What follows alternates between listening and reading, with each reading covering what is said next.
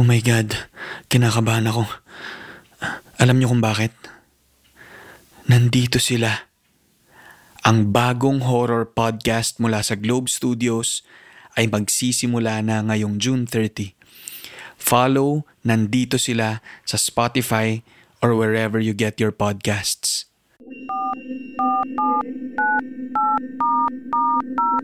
Hello? Hello?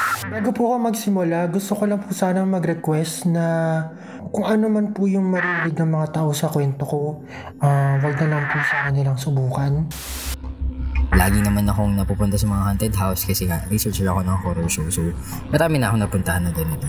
Ah, ang hindi ko alam, tatatak pala sa akin yung bahay na yun dahil hindi pala talaga siya ordinary. Hindi man natin nakikita, pero sa mga luma at abandoned na mga bahay na to, may mga nakatira na. This is a podcast series where first-hand stories of real-life supernatural and natural encounters are told. Nandito sila.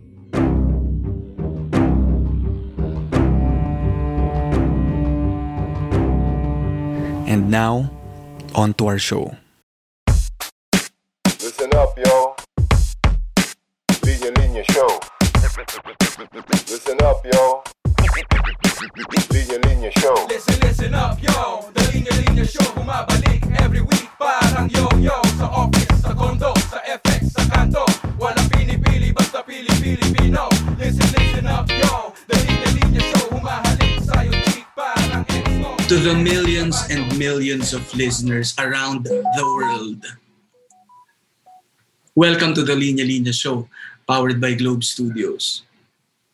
Mabigat itong mga nakaraang araw at mabigat pa rin ngayon dahil sa pagpanaw ni former President Benigno Aquino III. Pero ngayon, eto, gumagaan-gaan yung pakiramdam ko dahil kasama ngayon sa show ang ilan sa mga kasamahan ako dati sa gobyerno nung nagsisilbi pa kami kay para kay Pinoy.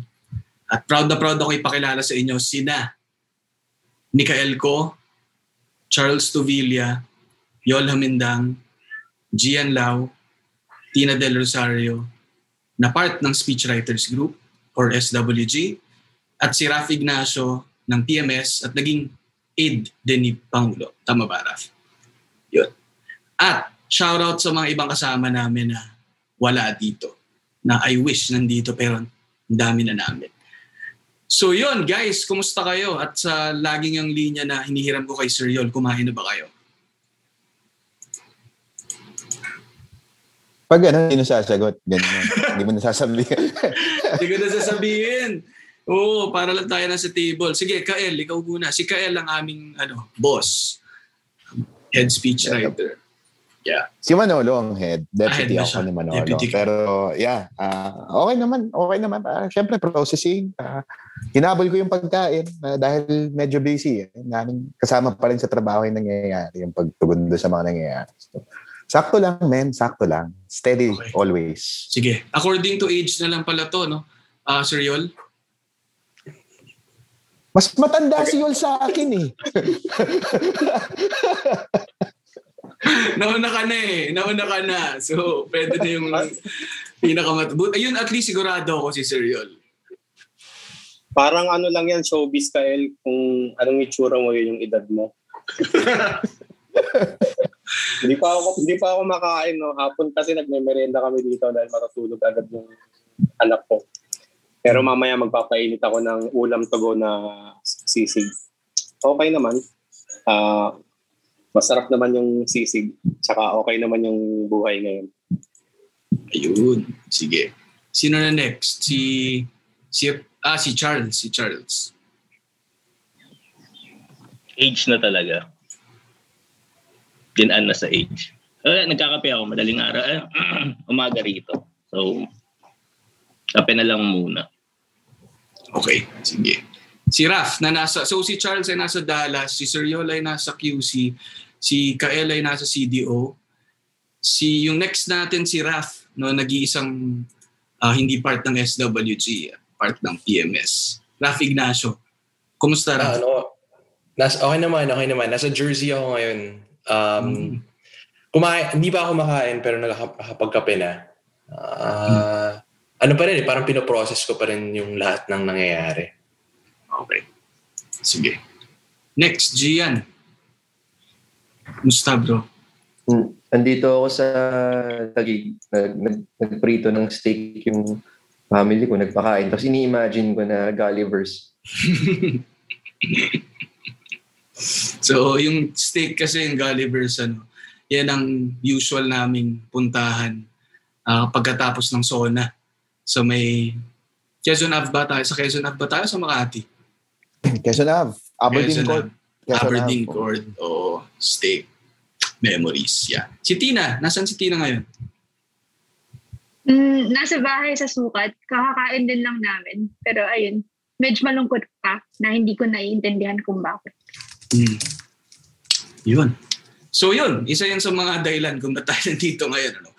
Um, kasi ako rin, matagal na rin ako sinasabihan ni Charles no, bilang nag-guest na rin si Charles dito sa show. Ba, isang be, parang kinukulit niya ako dati, bakit hindi mo i-guest si Sir? Si, si Pinoy sa show. No? Pero tulad siguro ng marami, isa yan sa mga pinanghinayangan kung hindi ko nagawa.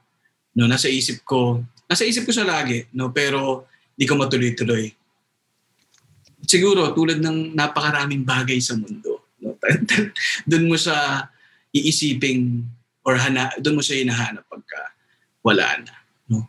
So yun, ako lang ako ang, ang dahilan ko lang naman kung ba't kayo kung ba't ko kayo hinatak dito. Siguro inisip ko ito na rin yung pinaka tribute ko kay Sir. No, nagsulat na yung mga writers no sana ma, mabasa ng listeners natin yung mga articles na ginawa ni Tina, ni Gian, ni Kael, ni Hermondo, isa sa mga writers namin dito. At yung mga posts ni Raf, no. Pero sabi ko nga, ito na siguro yung spasyo na meron ako para kahit papaano mapag-usapan natin yung experience natin sa sa Malacanang at kung paano rin yung naging karanasan natin with Sir. So tingin ko may mga experience tayong gusto kong ma-share sa mga nakikinig. At alam ko nga may mga nagre-request din na gawin na to. At most of all, kailangan, ko lang, kailangan na kailangan ko lang siguro katulad ni Tina ng ano, group hug. No? Kasi tulad doon siguro kapag may mga nangyayaring hindi maganda sa experience natin sa, sa work, parang balik hideout tayo, balik SWG room para magsama-sama. No? So, yun, siguro ano bang pwedeng unang tanong ano? Ah Kumusta ba yung trabaho natin bilang speechwriters sa ano, speechwriters ng Pangulo? Sa SWG muna siguro. Ano yung ah, mga una yung naiisip? Or ano yung mga una sigurong bumalik sa inyo nung nangyari to? Tapos naiisip ninyo yung trabaho natin. Sige, Kael. Hmm. Hindi, oh, parang, yun nga, nagsulat din ako ng isang araw ng parang processing catharsis na pyesa. No? Ang totoo, bumalik sa akin, first, small moments, pare. Parang, uh, of course, parang pag, pag, pag titingnan mo, syempre, parang, kung, kung hindi ka part noon, at, di ba, parang, if you're drunk, I suppose, on the gravity of what you're doing, baka ang unang maisip, yung value niya, yung mga achieve. Pero sa lang, small moments, eh, small personal moments. Kasi tao yung nawala eh. So, ayan, ano ba? Gaya sabi ko nun, pakain, ayan, nabanggit mo yung Gulliver's, yung diretso sa zona, na mga, ayan, hindi ko maalis-alis Paris, eh, isip ko talaga yung Paris eh. Kasi, syempre, bata ka, part ng delegasyon, di ka naman makakabiyahe talaga kung ayan, wala kang perang pambiyahe, sasama ka doon. Tapos pare, ah, sa Paris ka, last night nyo, di ba? Ah, Successful trip men eh. Tapos pinakain kami, Paris, tapat ng hotel sa Chinese restaurant para kumain ng lumpia. So, parang ang saya eh, di ba? Pero, andito tayo, tas lumpia. Ano pa ba? Yung kanina kinukwento ko yung, kasi, kunwari yan, may biyahe ka nga, tapos pabalik ka ng, ng Pilipinas, lahat ng tao tulog na. Lahat ng tao nagpapahinga na. Except, si Raf, o yung si Cedric, yung katoka ni Raf. Yung PMS, yung may hawak ng data at briefers, tsaka yung speechwriter. Kasi susulat mo yung arrival statement na masisimulan mo lang talaga pag tapos na lahat na nangyari eh. Kasi sama na yun eh, di ba? So lahat sila, di ba, Plants versus Zombies na lang dun sa gilid, yung mga PSG nagkakala dyan. Tapos may isa pare, ito hindi ko makakalimutan ko. Sa Korea lang nagpunta. So mga 3, 3 and a half hours yung biyahe. Pag sampa, gawa ko na yung draft pare. Papunta pa lang ng, air, ng tarmac. Nag-type na ako. Di, bilis. Di ba? Gawa mo na. Di, nakahanda. Di, ipinapasa ko kay Attorney June yung close-in. Tapos, umidlip si Pinoy. Pagtulog niya, nagising siya, men. Ano na? Nagsasalita na yung piloto na we are ano we are now on our final descent to Nino Aquino International Airport. Nagbigay siya ng edits pare, ando na. As in, nagtatype pa ako, umaalog-alog na yung aeroplano sa tarmac, may mga ganun. Tapos syempre, ikaw yung unang lalabas eh. Una ka pa sa Pangulo. Protocol-wise, di ba, hindi ka mauuna sa Pangulo dapat. Mm. Pero the speechwriter, unang lalabas yan sa aeroplano, tatakbo sa teleprompter, iloload yung speech para pagdating niya, locked and loaded na, ready na yung speech. So yun, I'm sure, marami pang kwentong darating mamaya, ang dami. Mm. Pero mostly pare small moments, small moments yung, yung bumabalik sa akin, yung wave. Mm. Sir Yol. Ako pag ano, pag, Akala ko ba by age? Tapos inuna mo na naman ako kay yun. Okay na yan. Ganun na yung order. Ikaw naman, oh, gusto mo bang palitan eh. Okay na yan. Sige, Sir Yol. pag binabalikan ko yung buong experience kasi pumasok ako dun sa trabaho na mas matanda ako sa inyo. So, meron akong certain na pagkakakilala sa kung sino ako tsaka anong kaya kong gawin. Katatapos ko lang ng masters ko. Tapos nag-workshop na ako sa National Writers Workshop ng Ateneo. Meron na akong konsepto ng ano yung good writing, ganun. Um, tapos constant lagi yung pakiramdam na kailangang i-rethink, kailangang i-renegotiate lahat ng mga bagay na akala ko uh, siguradong sigurado na. Lalong-lalo na pag nag insist si 7.5 na risko yung ano gamitin na salita dun sa sa speech niya. So laging may pag nagbabalik tanaw ako laging may general feeling na it's not about you. Parang pag sumablay ka dito, hindi lang ikaw yung sumablay, no? Pinahamak mo yung pangulo ng Pilipinas, no? Pinahiya mo yung team. Kaya yung yung puyat na ginagawa ko dati sa iba kong mga gawain, hindi, dagdagan ko pa tong puyat na to yung isip na ginagawa ko sa iba kong mga ginagawa. Hindi, mag-iisip pa ako kasi nakakahiya. Mm. Doon sa nagpapasweldo sa atin. No, damang-dama ko yun. Nandun din yung pakiramdam na itong kaharap ko na to, pinili siya ng milyon-milyong tao eh para gumawa nitong mga desisyon na to. So ano ba naman ano ba naman tong dala-dala ko na alam ko na skills ko kailangan kong i-convert yung vision niya, yung gusto niyang sabihin, at hindi yung tungkol sa akin. Hindi yung kung ano yung gusto ko. Naiisip ko na dapat niyang sabihin sa iba't ibang moments ng presidency. So, yun muna. Yun muna sa akin. Sige, sige. Mo muna yung ibang Oy, ano, guys, alam ko marami tayo dito. Pero pwede rin kayo magsalita habang, ano yung, ano yan, batuhan lang. Dito parang roll call kada, kada ah, oras. Ano. So, sige, pero daanin na muna natin na isang pasada no si si Charles. Ano yung mga buma Nandun tayo sa ano no, ano yung mga unang bumalik sa inyo? Bo, para pagbabalik tanaw nung nangyari yung nangyari nga.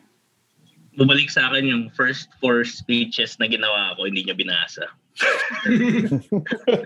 so parang naalala ko yung, yung particular yung yung first yung very first I think parang parang sila Ogie Alcacid yun eh. Parang feel Mm. parang grupo ng mga ano Art, oh, artists. ng mga uh, yeah songwriters or something nasa sa Malacanang. Tapos wala, wala pang sistema nun. So parang wala pang USB wala pang takbo sa mismong engagement. Wala pang edit na katabi mo siya.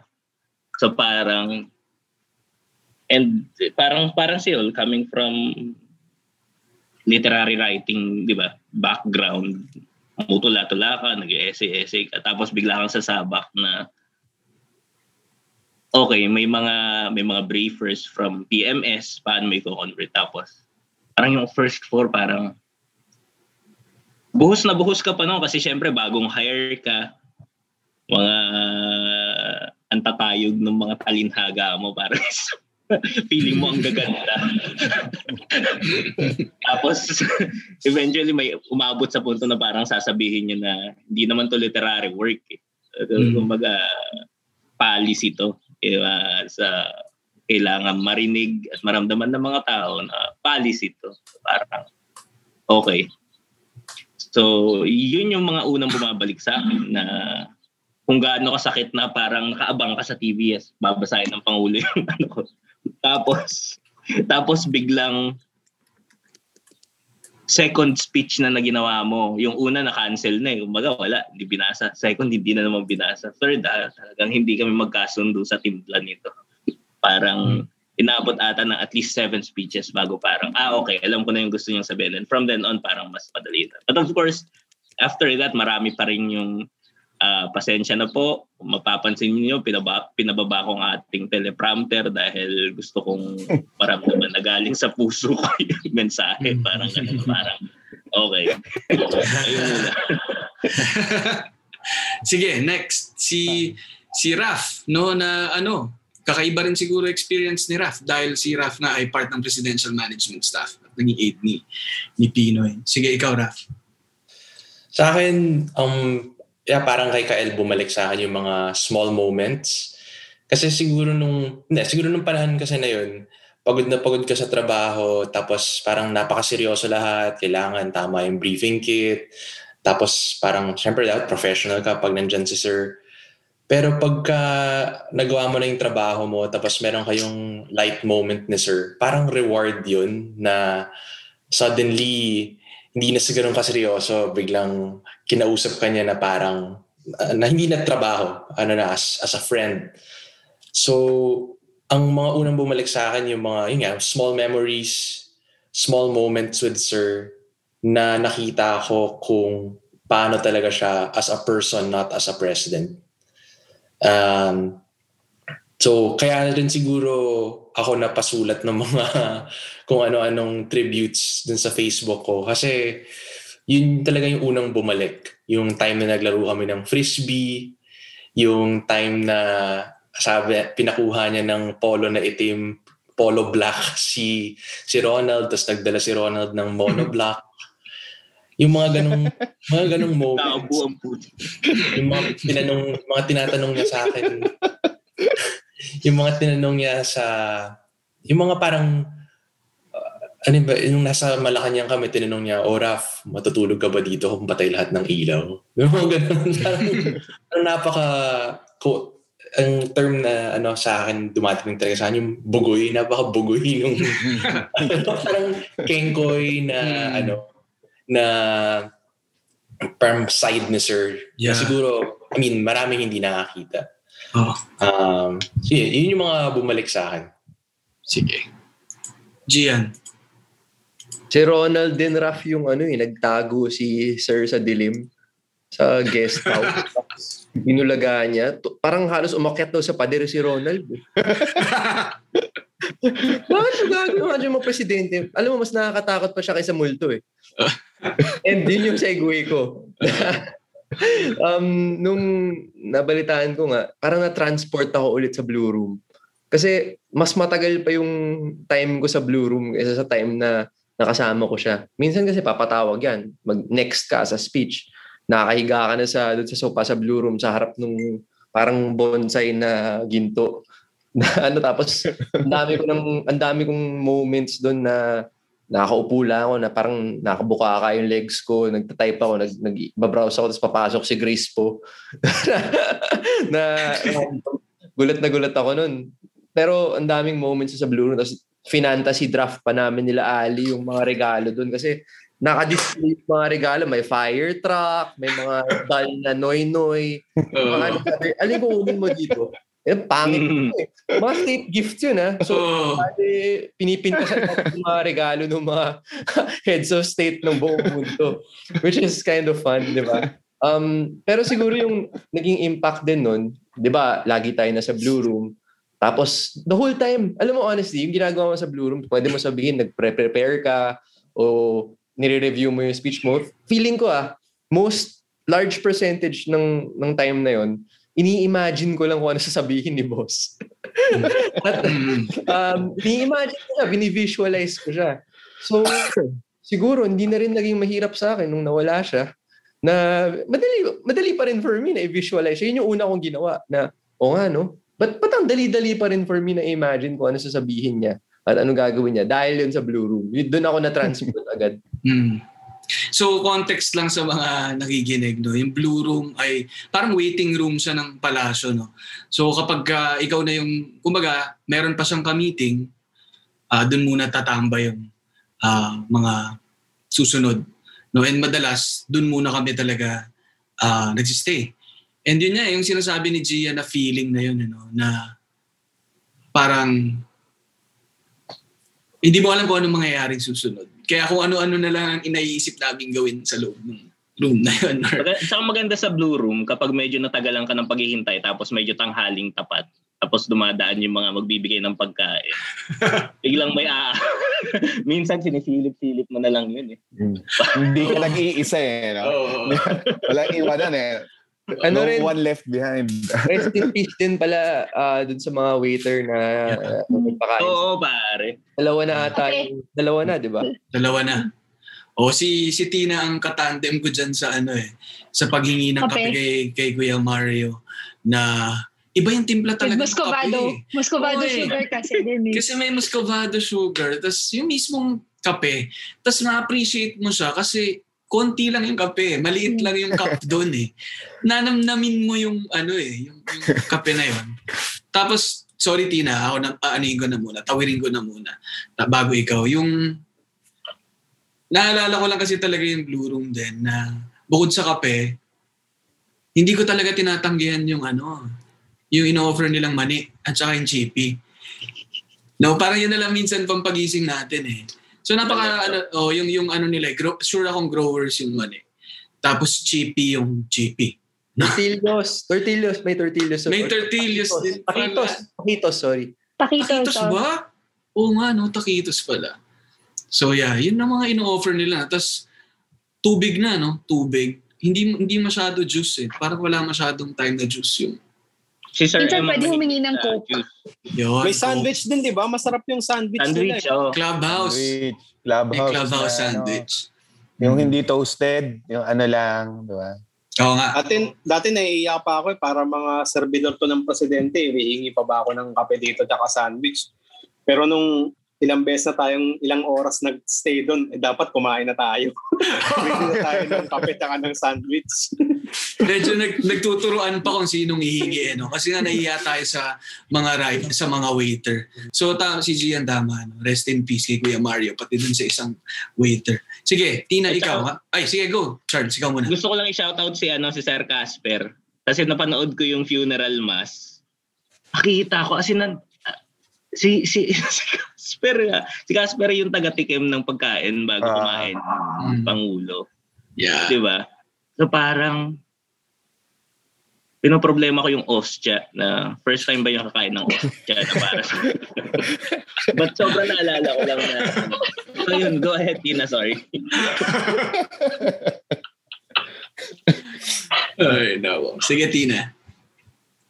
ano, I guess in, in keeping with the theme, mga small things. Pero yung, yung sa akin is either naalala ko yung mga parang sobrang absurd na mga pangyayari or yung mga nakakainis talaga.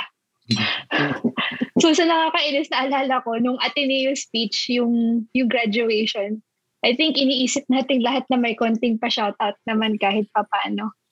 Since at the time, I think puro Atenista na lang tayo since iniwan tayo ni Charles. Tapos, sa mga absurd, naalala ko, may isang sauna party, sobrang lasing na lahat ng tao. Tapos nagkakaraoke na, nagpa-party songs na. Kasi boss umakyat sa stage, tapos kumanta siya ng electric dreams. Tapos sobrang nag-wild ata. I mean, I think naalala ko na doon si Ralph. Mm. sobrang nag-wild lahat ng tao, tapos sumasayaw lang. Yun yung, yun yung isa siguro. Di, yung sa, kasi di ba yung Ateneo speech, pero ewan ko naalala ninyo. Baka si Raf maalala rin to kung andun siya. Yung last SONA, the 2015 SONA, di ba may section doon na mahabang mahaba? Pinapasalamatan lang niya Mm. lahat. Thank you sa lahat. Tapos he was actually, he mentioned it twice or thrice, sige na, ilagay nyo na rin yung sarili nyo. Pasal Basically, I, he wanted to thank us. Parang ganun. Pero parang nga awkward, parang susulat mo yung thank you ng Pangulo para sa iyo mismo. Hmm. So parang, he, that, I was taking my cue from Manolo kasi ako yung nakatoka ng nagtatype. Diba? I was taking my cue from Manolo. Pero parang, usually I would actually. Pero parang at that point, parang di na sir, okay lang po. Hindi na, hindi na. Parang ganun. Siguro part of me wanted na ipilit niya. ganun. Pero sa totoo lang, pero parang medyo ano rin eh, parang slightly off na ikaw yung magsusulat. Yeah. Slightly, ano rin, slightly, parang self-aggrandizing, parang gano'n. Mm. Pero he did, Mm. pero, Pero, pero, sana, si, ano, edi sana si Mai tsaka si Charles na lang yung tinenk you mo kasi wala na sila sa grupo. Pwede. Ah, pwede, Oo pwede. nga. Pero naalala ko yung ano, naalala ko yung sa Sona, no, yung part na thank you. Highlight talaga yung kay Ate Yoli, ano. Yung Mm. pinasalamatan niya yung uh, uh, panagalaga sa kanya for 30 years si Ate Yoli. Pati si Major Dizon, naalala niya. Pare, yung ano, yung parang nagpipigil siya ng luha tapos yung mukha niya, ewan ko, hindi makikita ng, ng listeners mo. Pero Oh. Yung, bumubuga. yung umihihip ng malaki, bumubuga para pigilan yung luha na bumagsak si Major Chito. So sa mga sa mga listeners na hindi siguro ma-imagine yung itsura ni ni Major Chito, pwede nyo i-search si Raf Ignacio. Yun. Parang ano, batang version lang ni ni Major. Na- naalala ko nung campaign eh. May lumapit sa akin. Sabi parang, are, are you, or campaign ba to? Baka, hindi ko na maalala. Baka nung start ng presidency. Tapos may lumalapit sa akin, ah, may tanong sa akin, are you the head of PSG? Tapos tsaka, tsaka ako na na-realize na kasi kamukha ko nga si ano, si, si may ano ba siya, General Chito. Chito. General na siya. ah, General. General Chito. Sabi ko, yung pala, yung pala yun. Sige. Siguro ito, no? Siguro yung feeling kong iniisip din nung mga nakikinig eh. Um, ang babata natin nung nandun tayo and paano tayo napunta sa posisyon na yun. Sakto nga eh, kasi yung tawag ko sa mga listeners dito ay fellow 22s. Ibig sabihin, parang puro kami 22 years old dito. Bumabata lahat ulit. So, and literal na parang nasa ganung age tayo nung pumasok tayo ng, ng government. No? Paano nga ba, kung sino man, anyone, no? paano ba tayo napunta sa sa ganun? Yan, siguro maganda si Raf ang sumagot dito dahil I think nauna sa atin si Raf, no? Sige. Sa akin, ano yun eh, naalala ko pa to, hindi ko makalimutan. Ah, kakatapos ko lang ng ah, master's. Nag-aaral ako sa Malaysia. Umuwi ako, naghahanap ako ng trabaho. Tapos umaga, sabi ko, ano magagawin ko sa buhay ko? Tapos nalala ko pa noon, may pandesal ako, may kape, nakapambahay, nakaupo lang ako dun sa couch. Tapos nakita ko sa TV na si the then Senator Aquino nag-declare para tumakbo. Sabi ko, grabe, parang na-move ako. Sabi ko, sa, naalala ko, sabi ko sa sarili ko, I want to work for this guy. Ah, kasi gusto ko hindi ko siya kilala, pero gusto ko yung, ano yung message niya. So, naghanap ako ng ano, ng way paano ba mag-apply, ganyan. Padala ako ng application. Tapos, sinuwerte naman, um, nakapasok ako. Tapos, napunta pa ako sa Senate office. Noong time na yun, nagta-transition na from Senate to ano eh, to yung campaign. So, sa, sa Senate, hindi talaga ako naka-Senate plantilla, parang ano, contractor lang ako. Tapos nung, nung, nung nag-start na yung campaign, sino, sinuwerte na naman ulit, doon ako sa campaign management office na talagang nakadikit kay sir para gumawa ng mga briefing kit. Parang pinaprepare siya for his daily activities. Tapos, nung nanalo si sir, in-invite niya yung parang core group na, suma, na sumama sa kanya sa, sa OP. So sabi ko, wow, parang hindi ko naman talaga plano. Gusto ko campaign lang, tapos-tapos na. It's by clear ending. Tapos na. Pero nung in-invite ko, parang how can you turn that down? So sabi ko, sige sir, sa, ano, subukan natin to. Go. Tapos, din nga, dahan-dahan, uh, ginagawa mo yung trabaho mo, biglang sa, inassign ako ni Julia na maging close-in din.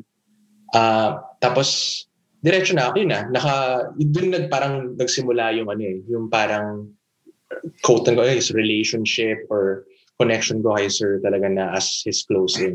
Tapos naalala ko dun, ang shift ko, weekends. Kasi pag weekdays, si Attorney June, pag weekends, salat kami ni Cedric. So, may mga may mga times na wala ka talagang weekend. Naalala ko may isang beses, parang 20 days straight ako nagtrabaho kasi sumakto yung duty sa weekend kahit Sunday meron.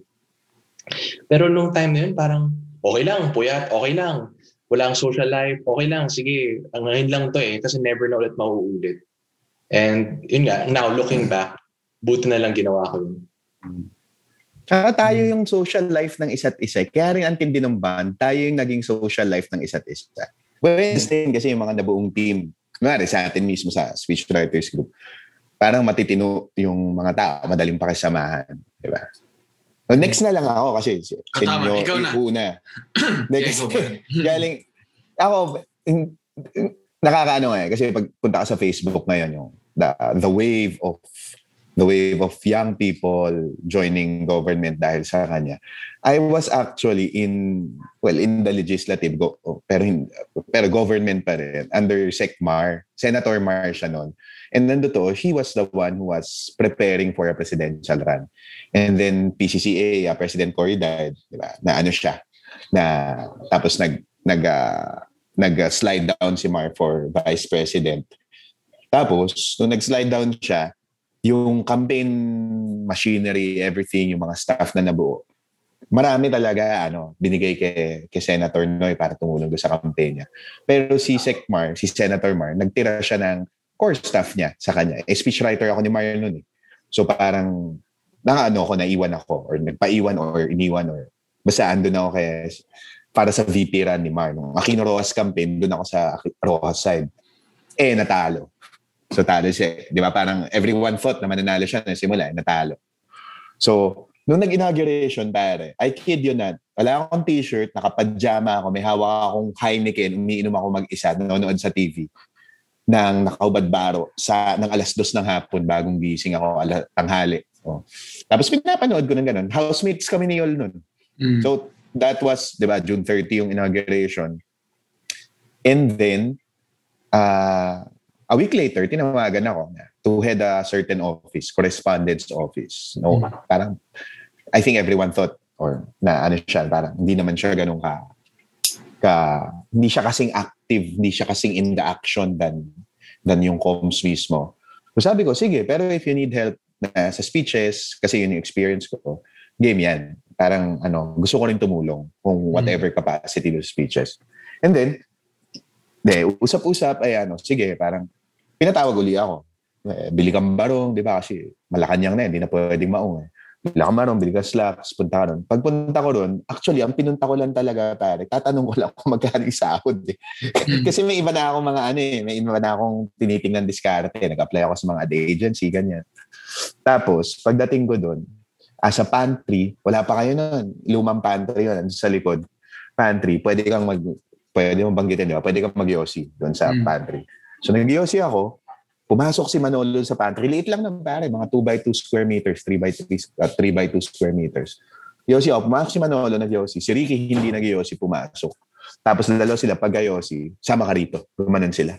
Tapos dinala ako sa conference room. Tapos naka-flash na yung unang sona. This was July 20. Yun yung appointment date ko eh. July, ah, this was July 20. A-flash yung unang-unang sona sa projector. Tapos nagta-type sila. Eh, walang marunong mag-Tagalog ng, ng di ba, ng ganito, ng derecho. Wala marunong mag-Filipino. So, pinaupo ako. Tapos yun na. Ah, balitaktakan sila. Tapos sabi, sabihin ko lang, dali, pause. Ano yung punto? Ah, Ganyan. Tapos tat-type ko, i-rewrite ko yung sinasabi ng mga tao. Yun yung first draft nung nung SONA. And from then on, ayan na, isa-isa na lang natawagan yung mga na kailangan tawagan. Sa akin na tinoka yung Mm. pagbubuo ng SWG. Yeah. Sige. Siguro mas mapapa- madadaanan pa natin mamaya paano nabuo yung grupo. Pero siguro sa ano lang, note lang sa mga nakikinig, yung mga boss namin ito, si nung simula ay si Secretary Karandang, yun si Sec Ricky, yung binabanggit nila. Tapos si um, anong taon na ba nung si si Yusek Manolo Quezon na yun nag-take over? 2013. 2014, January 1. January 1, 2014. Yun na. Yun na yung solo na si Yusek Manolo. Sige, Gian, ikaw. Um, ano eh, gusto ko mag-next kasi si Kael yung nagkwento eh. Um, yung question, di ba, paano ka napasok dito? Mm. Mm, bagong break ako, may girlfriend ako of four years na iniwanan ako. Tapos, sobrang Shout, lungkot ko. shoutout mo naman to. Shoutout mo. Ah, Shoutout shout mo out naman kay. Chantal. Kay Chantal. ano, ah magkaibigan na naman kami ngayon, kaya okay lang. Pwede na ngayon. Ah, ah, so, malungkot ako. Tapos, pumunta akong poetry night kasi yun yung ginagawa ng mga tao pag malungkot eh. In, in that sense, naunahan ko yung mga mahilig sa hugot poetry. Uh, iniwan ako ng girlfriend ko, pumunta akong poetry night. Tapos, nakita ko doon si Kael. Nakilala ko na from poetry circles na nakabarong, nakabarong si Kael. Tapos sabi ko, uy, bira to ah. Kasi usually si Kael, for everyone na ano, laging naka-tight fit yan na pattern polo. Na yung nakilala ko sa kanya, may may pattern, tapos usually gray or, or teal or whatever yung kulay. Pero this time nakabarong siya. So sinabi ko, uy, ba't ka nakabarong ngayon? Sabi ni Kael, umpisa na akong work eh, sa palasyo. Sabi, tapos sabi, kailangan namin ng writer, pero kailangan start na bukas. Tapos ako, wala akong trabaho noon, tapos heartbroken ako. So sabi ko, sige, start na bukas. Pero yung totoo doon, mga one week after pa ako nag-start. Hmm. Tapos nagkamali pa si Kyle. Tinext niya ako, parang, tol, yung trabaho, ah, hindi ko pa alam yung position, pero hindi pa baba ng 7K yung sahod mo.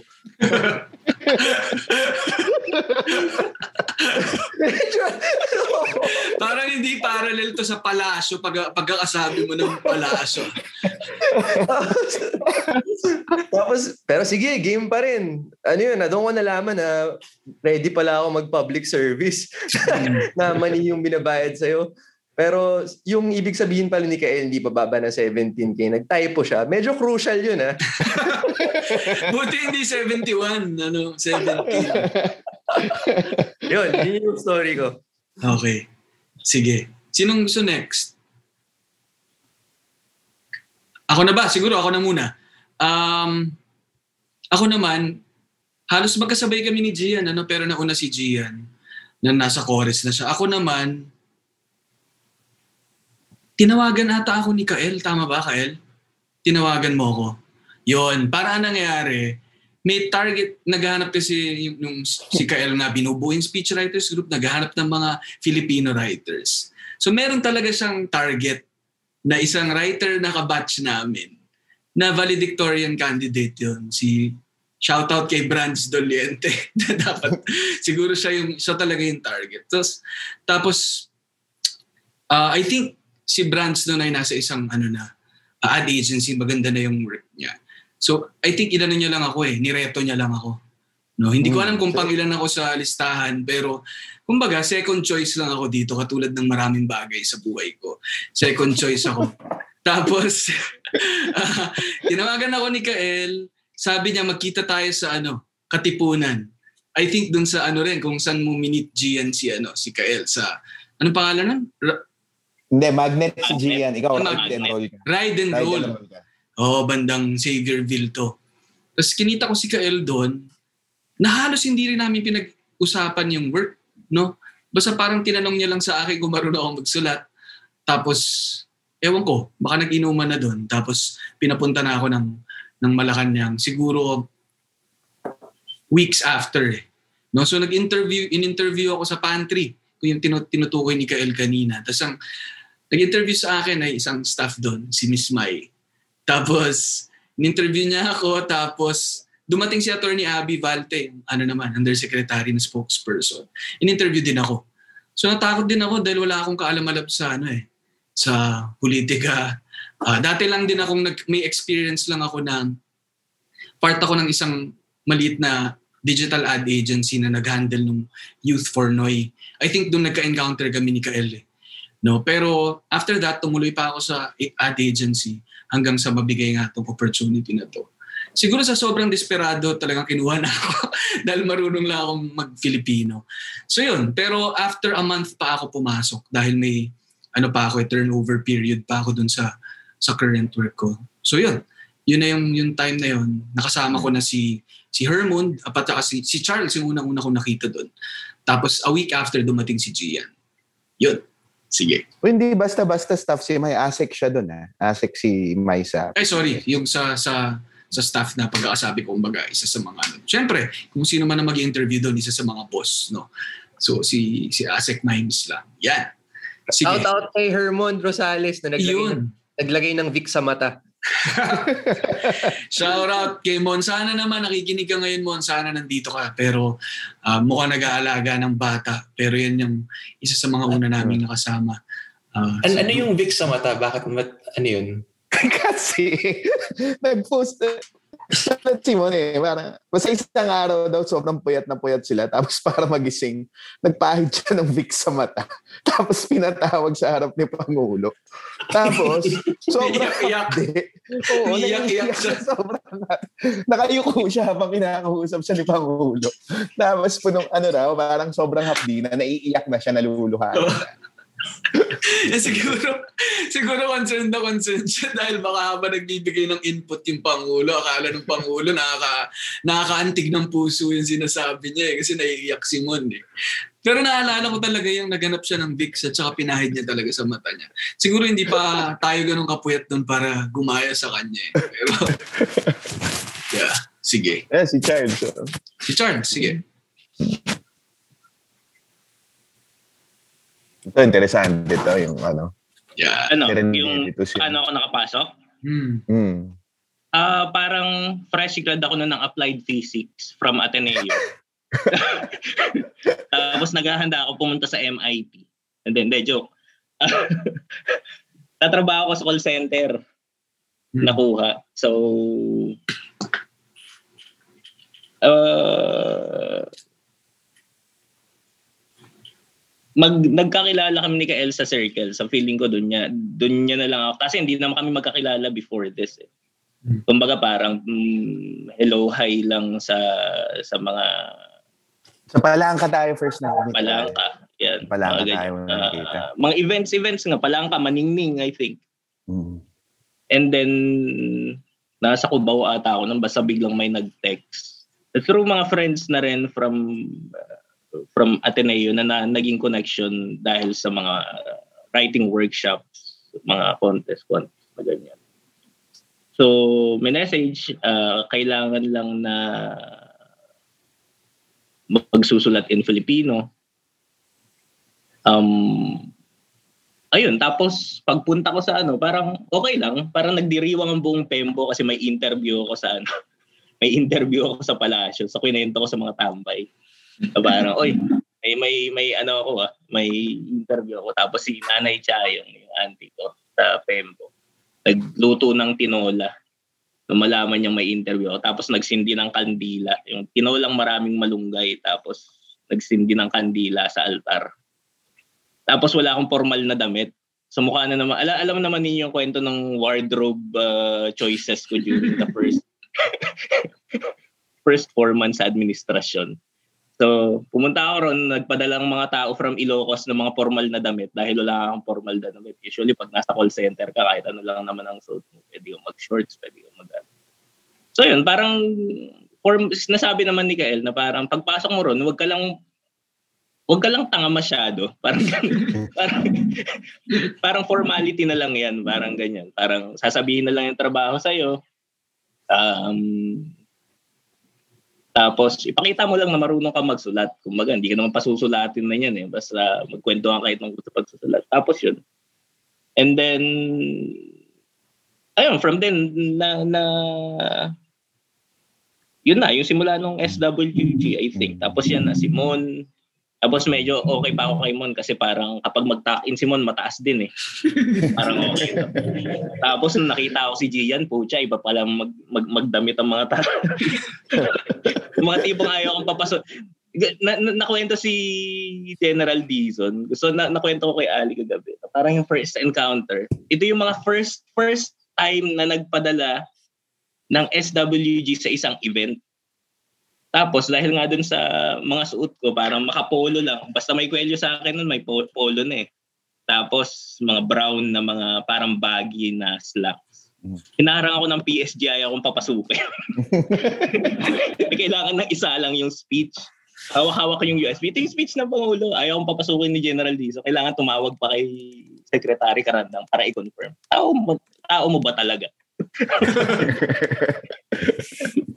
so, ayun yung, ano, from applied physics to ano. Totoo ba yung applied physics, Charles? Ikaw? Hindi. Hindi ako graduate ng eh. Ateneo. Hindi, from from Mariano Marcos State University. Anak ni Batak ang tawag ni 75 sa akin. Charles, hindi, hindi mo na yung kwento. Di ba kaka-resign mo lang nung, ng call center? Parang nag parang in between ano ko parang yeah. Parang nag na, nasa gitna ako ng paghahanap ng bagong tatalo ng kumpanya sa call center tapos natanggap ko yung tawag na yun. Charles, pinakita mo pa yung resignation letter mo eh. Oo. Talaga? Bit-bit niya nun? May Lebron James pa yun eh. Okay. Sige, siguro si si Tina bago si Sir Yol, ano? Mm, actually, si si JC, JC Casimiro, yung nagpasok or siya yung dahilan kung ba't ako, I think nalam, ba't ko nalaman yung opening na may EE, kailangan ng EE ng SWG. And, and I think si JC, yung shout out din lang, si JC ata yung pinaka-favorite ni Pangulo sa ating lahat. So, ayun.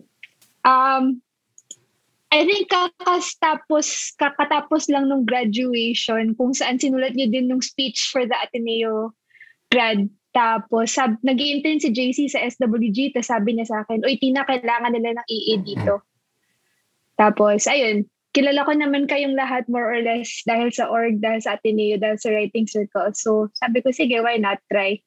Pero takot na takot ako kay Kaelman kasi alam naman, al- alam mo naman, di, I mean, yung last na talagang encounter ko kay Kael was in a writing workshop kung saan kinatay niya yung essay ko.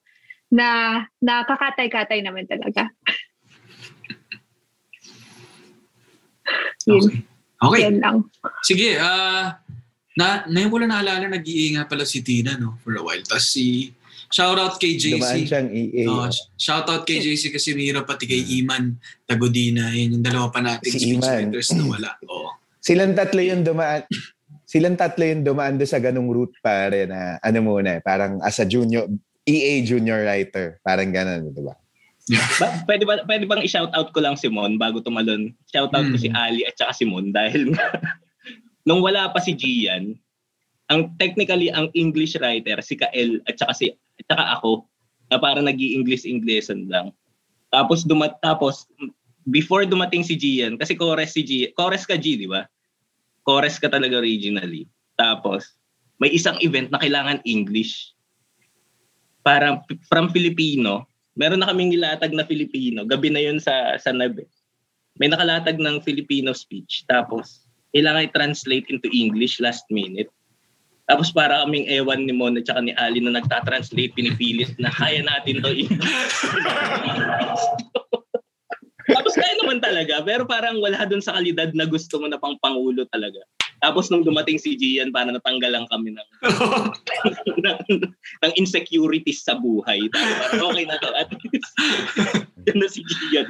Ano bahala dyan, pare? Back, parang gano'n. Hmm. Ba- ba- baka pa for context lang bago si Yol, yung chorus was the correspondence office. So that, may grupo ng speechwriters pero lahat ng let lahat ng hindi speaking engagement meaning mga dear Mr. President o mga nanghihingi ng mga ah, presidential statements for their particular event na ipapublish sa souvenir program.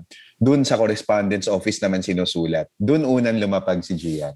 By the way, minura ko si Kael nung nilipat niya ako from chorus to speechwriters. Ang rangyarang-ya ng buhay sa chorus eh. 75th anniversary of Yakult Philippines. Tapos magpapadala yung Yakult ng isang malaking plastic bag ng Yakult. Tapos iinom ka ng Yakult. Sarap ng buhay. 5 p.m. Alis na ako.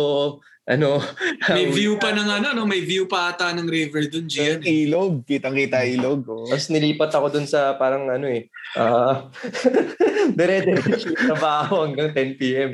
Tapos, sorry, bago kay Sir Yol nga. Yung opisina namin noon ay tabing-tabi ng pantry.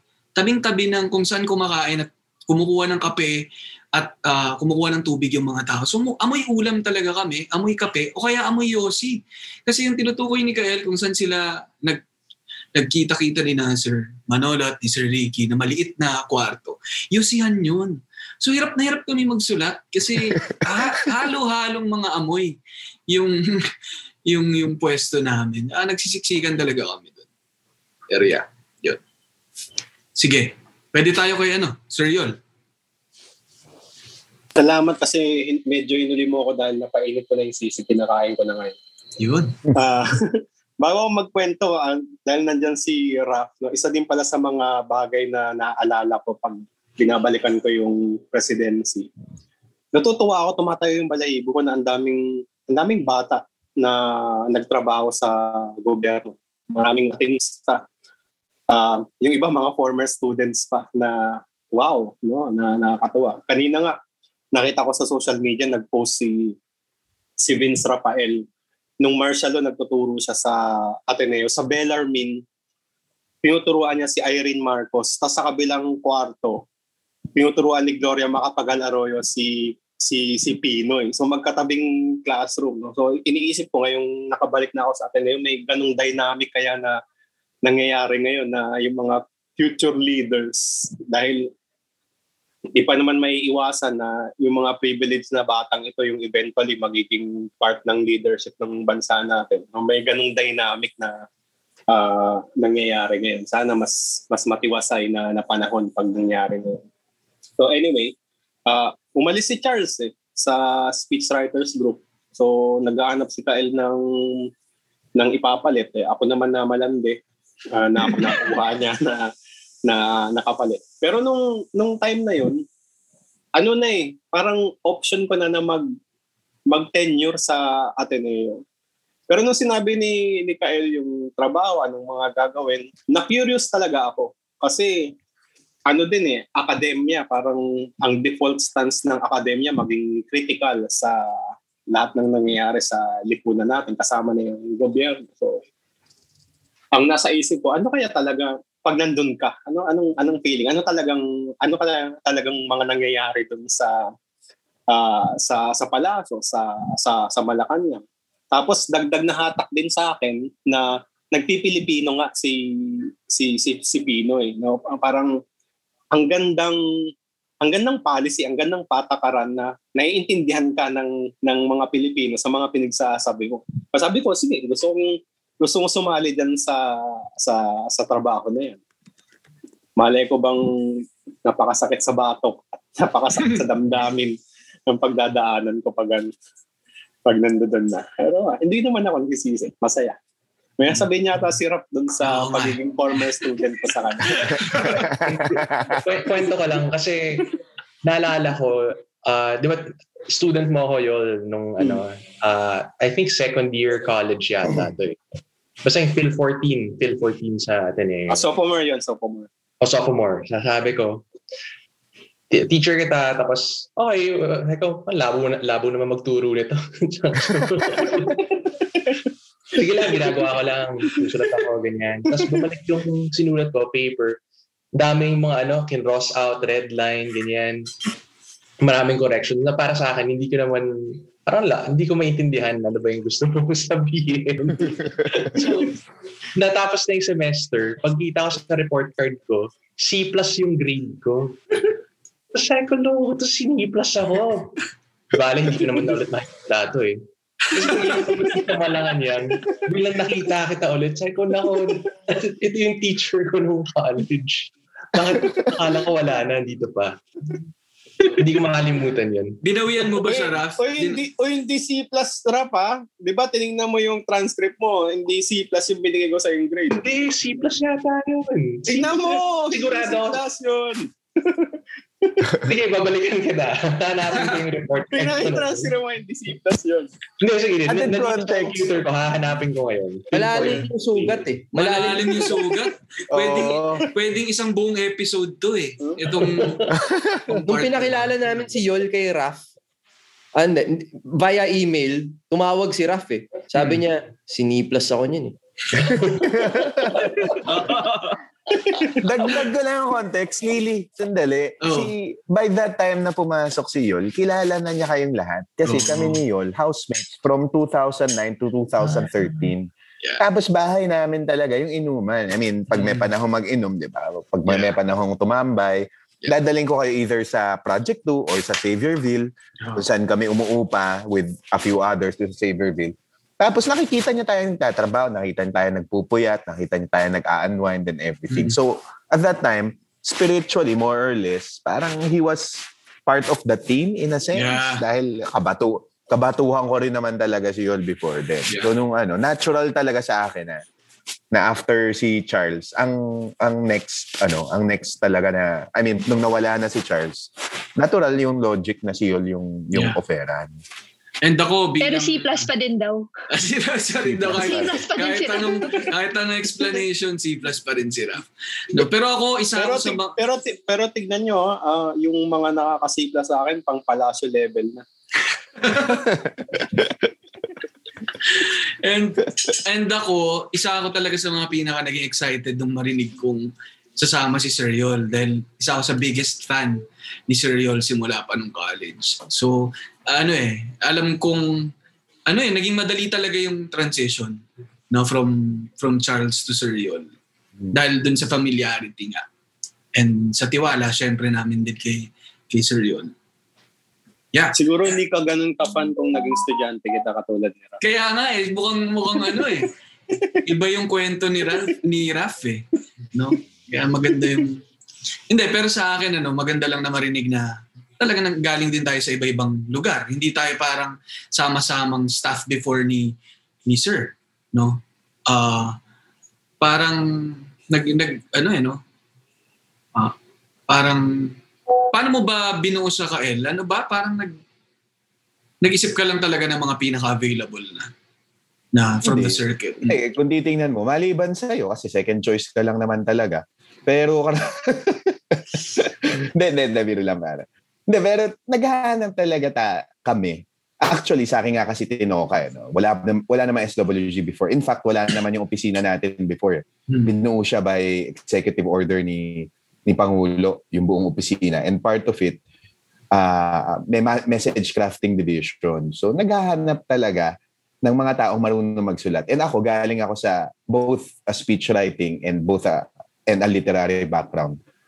Ang malinaw sa akin is that yung policy, kung marunong ka mag-isip, mai-imbibe mo siya eh. Kababasa, makukuha mo. Basta marunong kang mag-comprehend ng komplikasyon at ano, kaya mong palinawin yung komplikado. Yun yung skill na hanap. At yung skill na yun, hindi yun nakukuha sa sa public ad or public ex- sa expertise sa policy. Nakukuha yun sa praxis ng pagsusulat. So I I primarily thought I primarily looked for yung mga practicing writers and many of us, kunwari si Tina, editor-in-chief ng Heights, yung literary organization ng Ateneo, si Gian galing Heights, si Hermond, editor-in-chief ng Matanglawin, si JC nag-Heights din, si Matanglawin din si si Iman, si Yol of course published na rin at that time, si Charles sa palangka ko nga na-meet. So yung buong team, ang talagang merong weight nung binubuo siya was una, skills sa writing. Pangalawa, siguro, nung, yung inu- kinuwento mo kanina, usap tayo, halos inuman lang. Eh, Having some experience on it then, it was important to me na yung dynamic ng team. Dahil, di ba, you had an idea na magiging mabigat yung trabaho eh. It was important to me na yung dynamic ng team hindi mahirap kasama yung mga tao or yung mapapagkasundo o yung madaling kasundo, yung magiging magiging madulas siya. And that's why, for example, yung makeup ng team, pag yan, si Charles and ano, parang silang dalawa, yung emotional labor talaga ng leadership natin eh. Diba? Alam niyo naman yun eh, parang si Charles tsaka si Yol yung ah, pag particularly mainit yung ulo ni ni Pangulo o ni Manolo o madalas ako rin, 'di ba? Sila yung talagang nag, nag- nakikibit-bit dun sa dun sa leadership role ng para sa mga bata kasi sa totoo lang, lahat naman tayo bata na we're all learning the ropes as we Yeah. went along. Pero ayun, parang parang ayun, yun siguro writing and then I guess yung ethic, work ethic and yung yung dulas ng pakikisama. Especially na high stress environment. Kung hahanap ka ng sobrang talented tapos yun nga, parang abrasive naman, toxic na mga kasama. Ala, masisira lang yung chemistry. Mawawala yung taste na kailangan mo sa trabaho. Siguro ibalik ko lang sa ano, kay 7.5 na pag sinabi yun, isa sa trivia siguro. Pwede naman natin na-disclose yun, ano? Binanggit na ni Sir Yole at saka ni Oh. Tina. Yung 7.5, yun yung tawag namin kay kay Pinoy. No? Pero bakit ba sa 7.5 ulit? Hindi ko alam. May, may working hypothesis na narinig ako pero duda akong yun yun. Pero ewan ko. Ikaw, Raf, alam mo? Room? Room ba yun? Hindi, may, may narinig ako nagsabi, HE kasi, abakada, Ayun. eh, ha. oo. Di ba? Ano yun, Tina? Ano yun? Yun yun. I think pero si JC ata, parang si JC nagsabi sa akin eh. Pero no one can confirm. So, Ano yan? HE. Ano yun? HE, His Excellency. Abacada e gaha. Seven. Ah, Tapos seven. abacada e. Ba? Pero 7.5 na siya bago pa mag, ano, bago pa. Y- yun yung naalala ko, na kwento ni JC na nung ano, nung time nung time ng martial law pa, ay nung time ng presidency ni Cory, 7.5 na yung code sa kanya ng PSE. Pero hindi ah, hindi ko alam kung bakit. Basta naalala ko matagal na yung 7.5. Hmm. Yeah. Okay, sige. Ako lang, kaya ang gusto ko ibalik lang ay, meron bang, nagkataon lang ba tong ano, dami ng mga batang ah, pumasok sa government? Kasi napansin ko, nung pagpasok ko rin, sa mismong opisina natin, sa PCDSPO, ang daming bata. Tapos nung kapag ka pumupunta na tayo sa palasyo, sa ibang mga agencies, etc., ang daming mga kaedad, kaedad natin. Sa, san, san, sa tingin nyo nang gagaling yun? Meron bang conscious effort si or na ano, si si Pangulo na ah, kumuha ng bata? Yun. Siguro baka makasagot nito si si Raf or si Kael. Ang pagkaalala ko ano nung kinuha ni actually kinuwento rin ni Julia to nung ano niya nung eulogy niya Julia Abad na pa- para sa ano context sa mga nakikinig si Julia Abad siya yung secretary ng PMS Ah, siya yung head ng PMS tapos yung office ko is in PMS. So, ang PMS, siya yung, ano, yan yung, pinaka, yan yung department na staff talaga ng presidente. Sa nag-aayos ng logistics, nagpaplano, ah yan. So, naalala ko nung kinausap ni Sir si Julia, um, binanggit niya na, ano, na dapat young yung team, parang youthful yung team na bu- bubuo. Tsaka kapag ka anything student related, yung kaya event, tas students yung ano audience, parating umuoo si sir kasi talagang malapit sa kanya yung mga youth. Um, so, siguro connected story sa pagiging bata at pagtatrabaho sa gobyerno. Naalala ko noon, hindi, hindi ko makakalimutan to. May meeting si sir kasama ng mga, I think, uh, mayors, mga city mayors um, meeting. Tapos dami na lang concern So, sabi sa akin ni Sir, o Raf, il- il- ilista mo lahat ng mga concern nila. ah. Ilista mo. So, yun, ilista ko. Tapos, sabi niya sa akin, d- sa- di, ano, uh, kamitin niya sa niya, "Ah, okay, break muna, 20-minute break. Tapos sabi niya, Raf, nalista mo ba? Sabi ko, oh, sir, nalista ko. Sabi niya, oh, sige, hanapin mo na yung sagot. Ako, paano ko hahanapin? sa loob-loob ko, paano ko gagawin to? 20, tas 20 minutes lang kasi sabi niya dapat, pagtaas ng 20 minutes, may masagot na tayo sa mga sa mga mayor. So panic, ano, yung parang ano, parang biglang war zone mode ganyan. So tinawagan ko yung secretary na concerned. I th- pagkaalala ko si either si Sec Almendras to or si um basta about it, uh, yeah, I think energy or something about local mga local government issues ganyan eh. So tina- tinawagan ko yung secretary, nilista ko yung mga sagot. Tapos dahil nagmamadali, ang pangit ng sulat ko. So, nung natapos na, pinakita ko kay sir, sir, ito po yung mga ano, mga responses uh, dun sa mga concerns. Tapos sabi niya, "Ah, hindi ko mabasa yung sulat mo, ibulong mo na lang sa akin. So, habang sinasagot niya yung mga mayor, binubulong ko sa kanya kung ano yung nakasulat dun sa papel. So, kina, ano, pag binabalikan ko yun, kinikilabutan ako kasi ano ba ako nun, parang siguro ano, no, 25 years old ako nun. Tapos binubulungan ko yung presidente ng mga suggested responses sa concern ng mga mayor, parang ang laking tiwala yung binigay niya sa akin. Na, and I think yung tiwala na yun nanggagaling dun sa idea na naniniwala talaga siya sa youth. So, pagka, I mean, actually, tinitina, pag binabalingan ko to, inisip ko, alam naman talaga ni sir kasi kung ano yung isasagot eh. Kumbaga, kahit nawala ako doon, alam naman niya yung isasagot. Pero siguro nakatulong sa kanya na may staff work na nangyari. at at uh, na-relay niya yung mga answers. Pero pag binabalikan ko talaga parang uh, nakakatuwa, parang honor at saka parang privilege talaga yung pag-serve dun sa ganong position. Yan. Iba naman. Sige. Gian. Um, dahil nga nabanggit ni Raf, actually hindi ko alam kung dapat kikwento ko to, pero ikukwento ko na rin. Ah, dahil nabanggit... Teka, usually pag nagaganyan si Gian, natatakot ako eh. Pero, sige. sige, sige, go.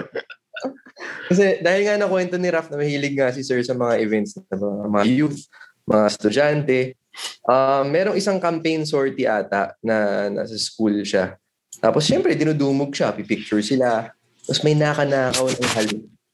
May nakanakaw ng halik sa presidente na hindi niya type. Hmm. Tapos pag syempre pagkaalis nila, tinawag niya yung security niya. Sabi niya, alam mo kung, kung may baril yun, baka patay na ako eh. Mga hayop kayo. Hindi nyo ginagawa yung trabaho ninyo. So, syempre, yung next event, sobrang higpit ng security. Eh, medyo mas maraming cute dun sa next event. Sabihan niya ulit yung security niya. Parang, tumigil kayo. Parang, nyo. Siyempre, kwento na to ng security, pero humanizing lang naman, pero...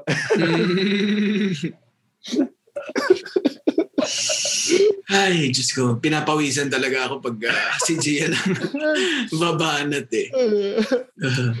Pwede ba magdagdag lang ng general context? Of course, marami na tayo mga kwento that were sort of di ba, licensed or liberated kasi cathartic nga ikwento.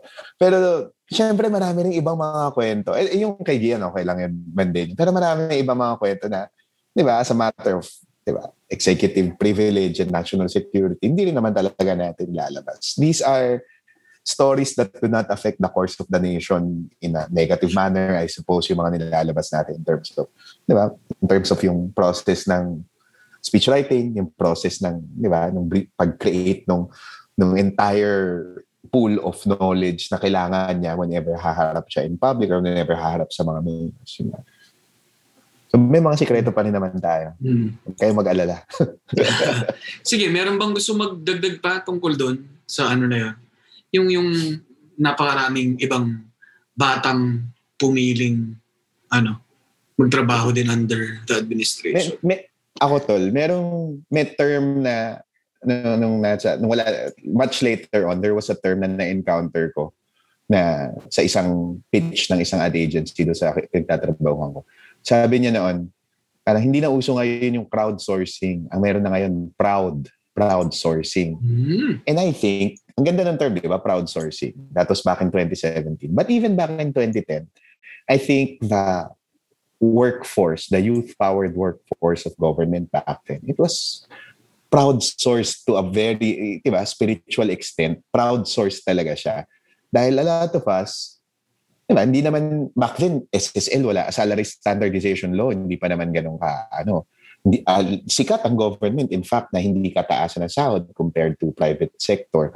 But you had this huge wave of young people joining government. Bakit? Kasi pride. Kasi proud sila.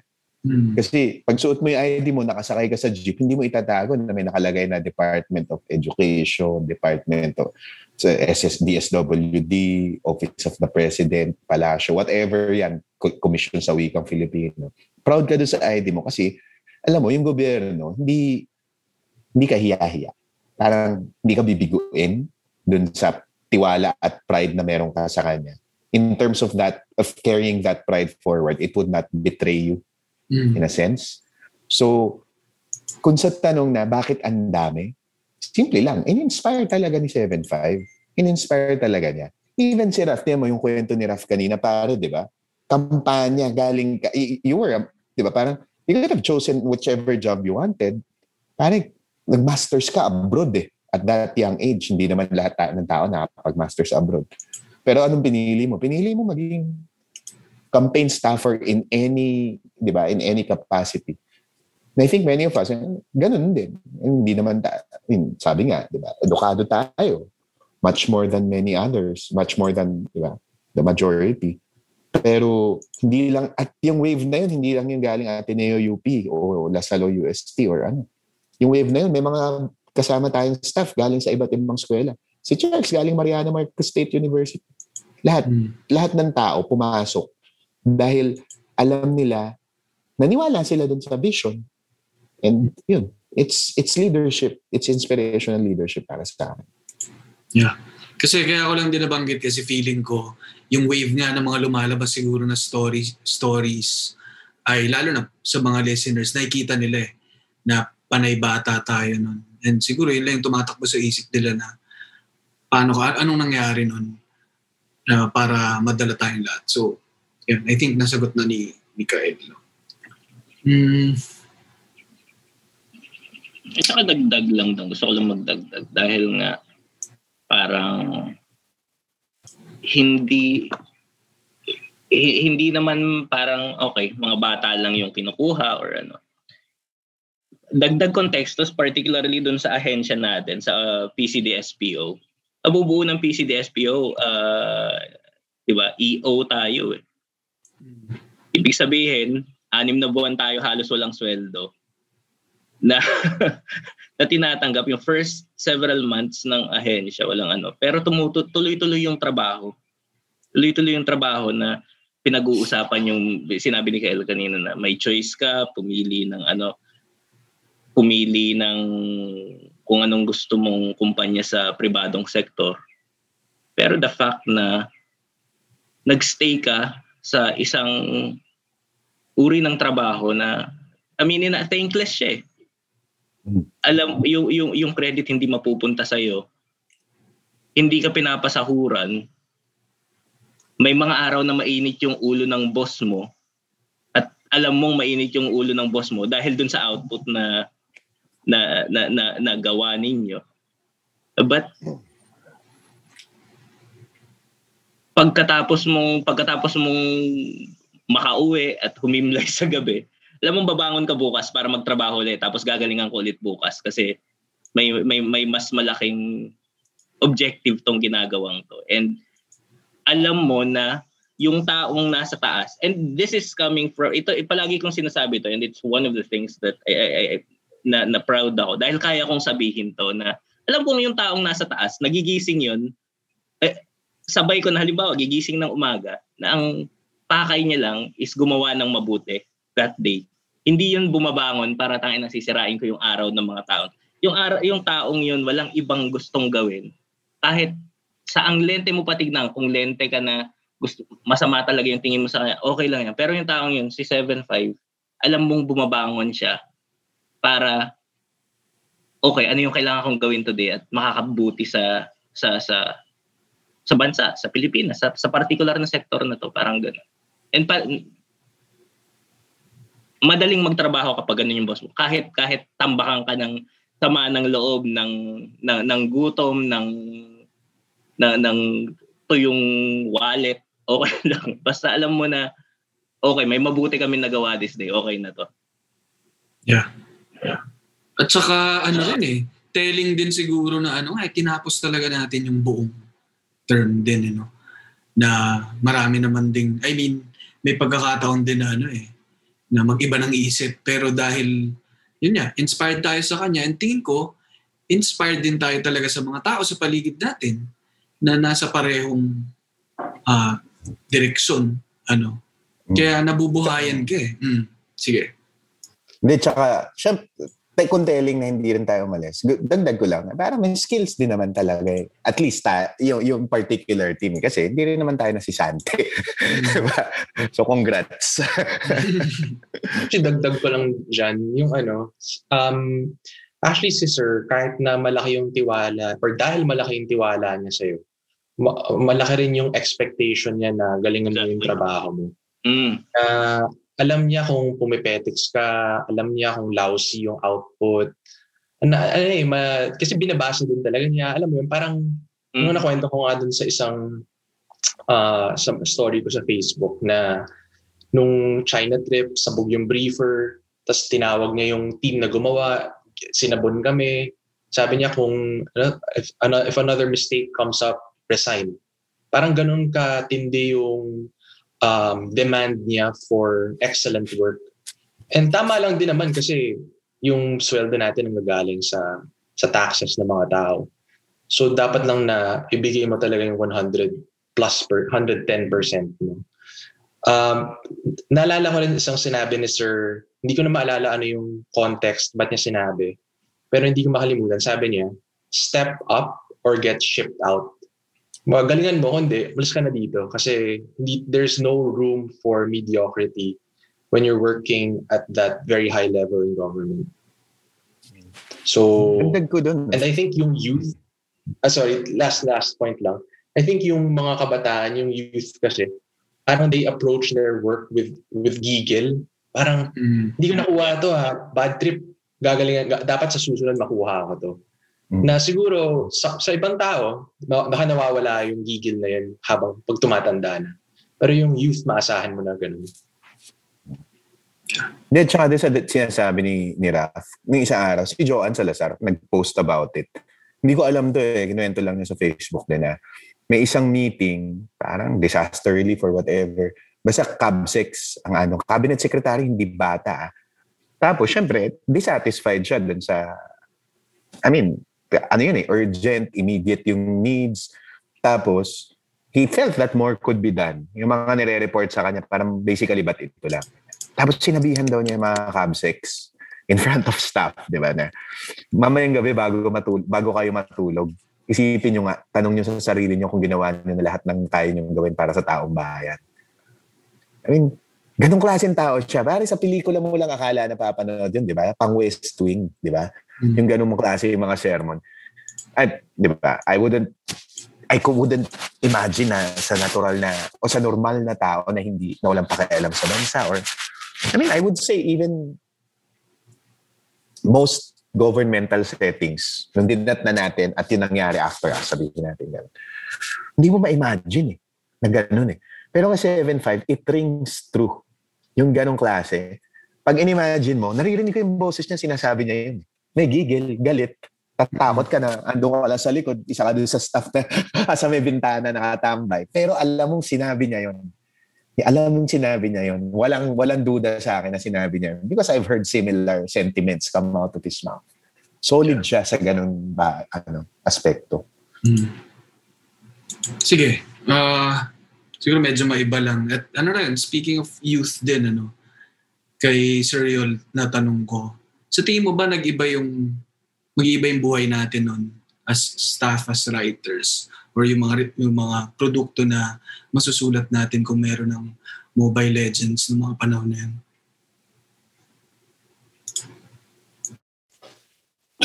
hindi ko alam kung masasagot ko ng diretso yung tanong ano pero nasa isip ko din abang binabalikan ko yung presidency ni Pinoy na siya yung ano siya yung presidente na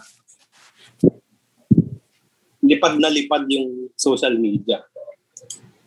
Ah pwedeng mag-comment pwedeng mag-tweet pwedeng gumawa ng kung anong post tungkol sa gobyerno at pwedeng mag-viral yung mga ganong klaseng opinion no? Ah, hindi siya hindi siya nagpaban hindi siya nag nagpasara ng mga uh, nagki-criticize sa kanya so damang-dama mo talaga na napaka-healthy ng ng demokrasya na pwede kang magsabi ng hindi mo gusto, nang hindi ka natatakot na mamamatay ka o mawawalan ka ng trabaho dahil dun sa ah, mga sinasabi mo tungkol sa sa sa, sa gobyerno.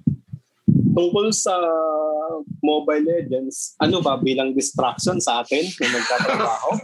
Tingin ko, hindi tayo magkakaroon ng ano, hindi tayo magkakaroon ng panahon para maglaro nun kasi ay, siguro may time na maglalaro tayo. Kasi 'di ba, ah, naalala ko yung sinasabi ni ni Cholo ng ano ba si si Cholo sa Official ano ba yun? OG sa sa OG, no?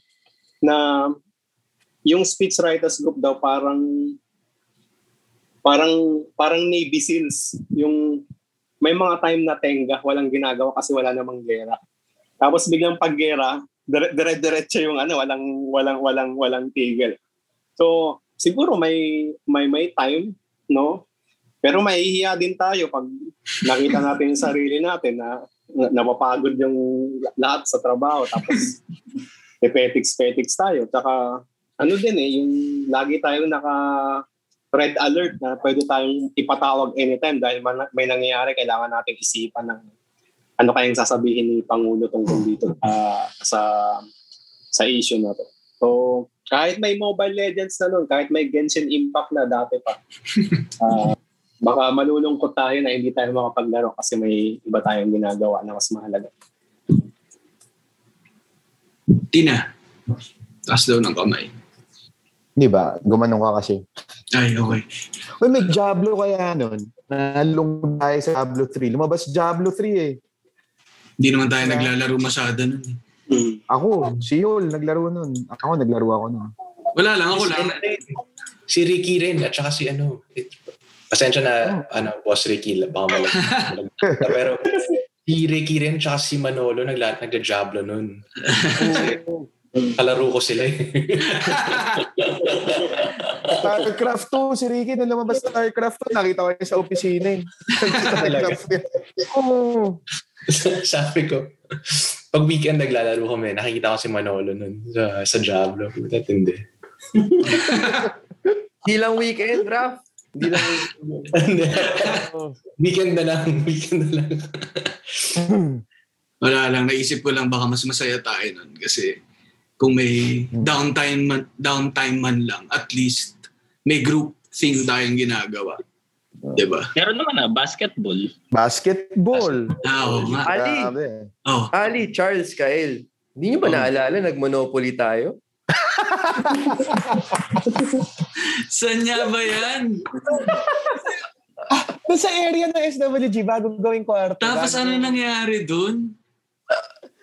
Nandaya Basta kami kayo. Nandaya Nandaya kayo. Ganun kasi, Mahayop nandaya kayo. kayong dalawa. Kami ba ni Charles? Nandaya kami. Hindi ko maalala. Hindi lang kayo mahusay maglaro. Ah, sige, hindi, let's let the listeners judge that. Kung hindi naman kampihan yun eh. Hindi naman kampihan yun. Naging kampihan yun eventually. Naging kampihan. Yung isa sa inyo matatalo na. Tapos yung isa sa amin ni...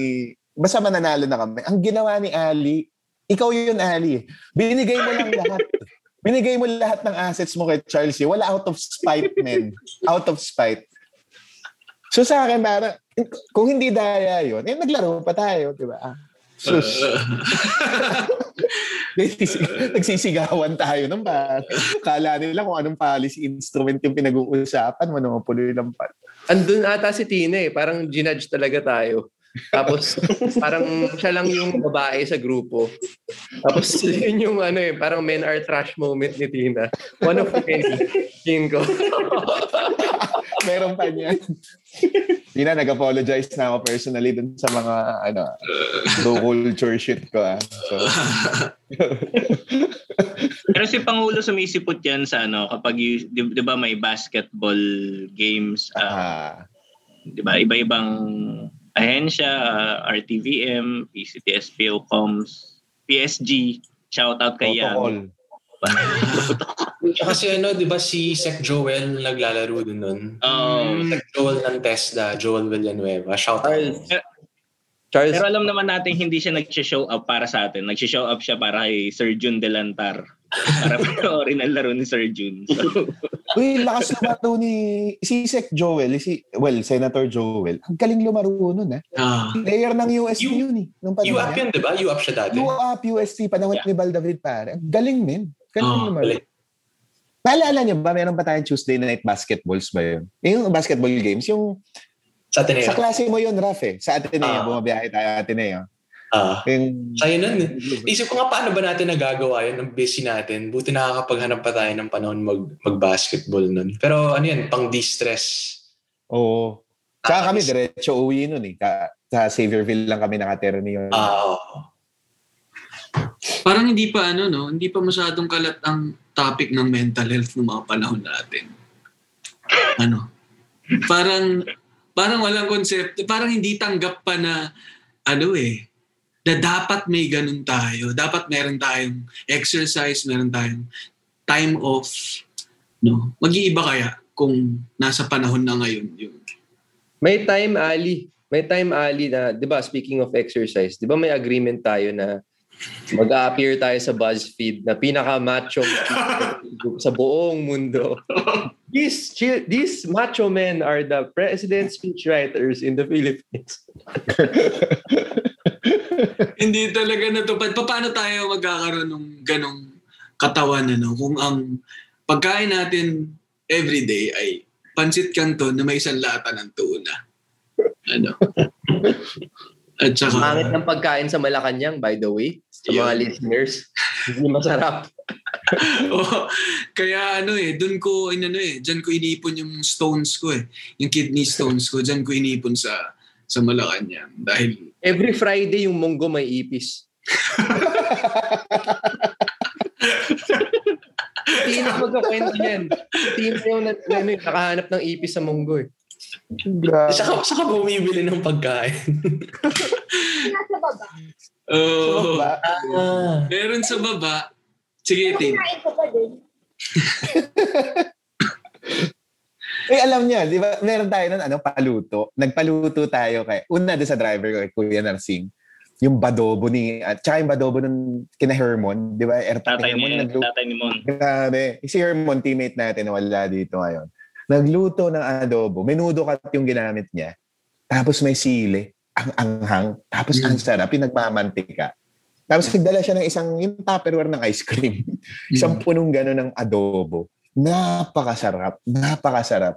Mm. Adobo. Pero yung ano eh, yung sinasabi ni Gian na wala talaga tayong makainan na maayos. And how I wish may food panda at gra- grab food na nung mga panahon na yun. Diyos ko po.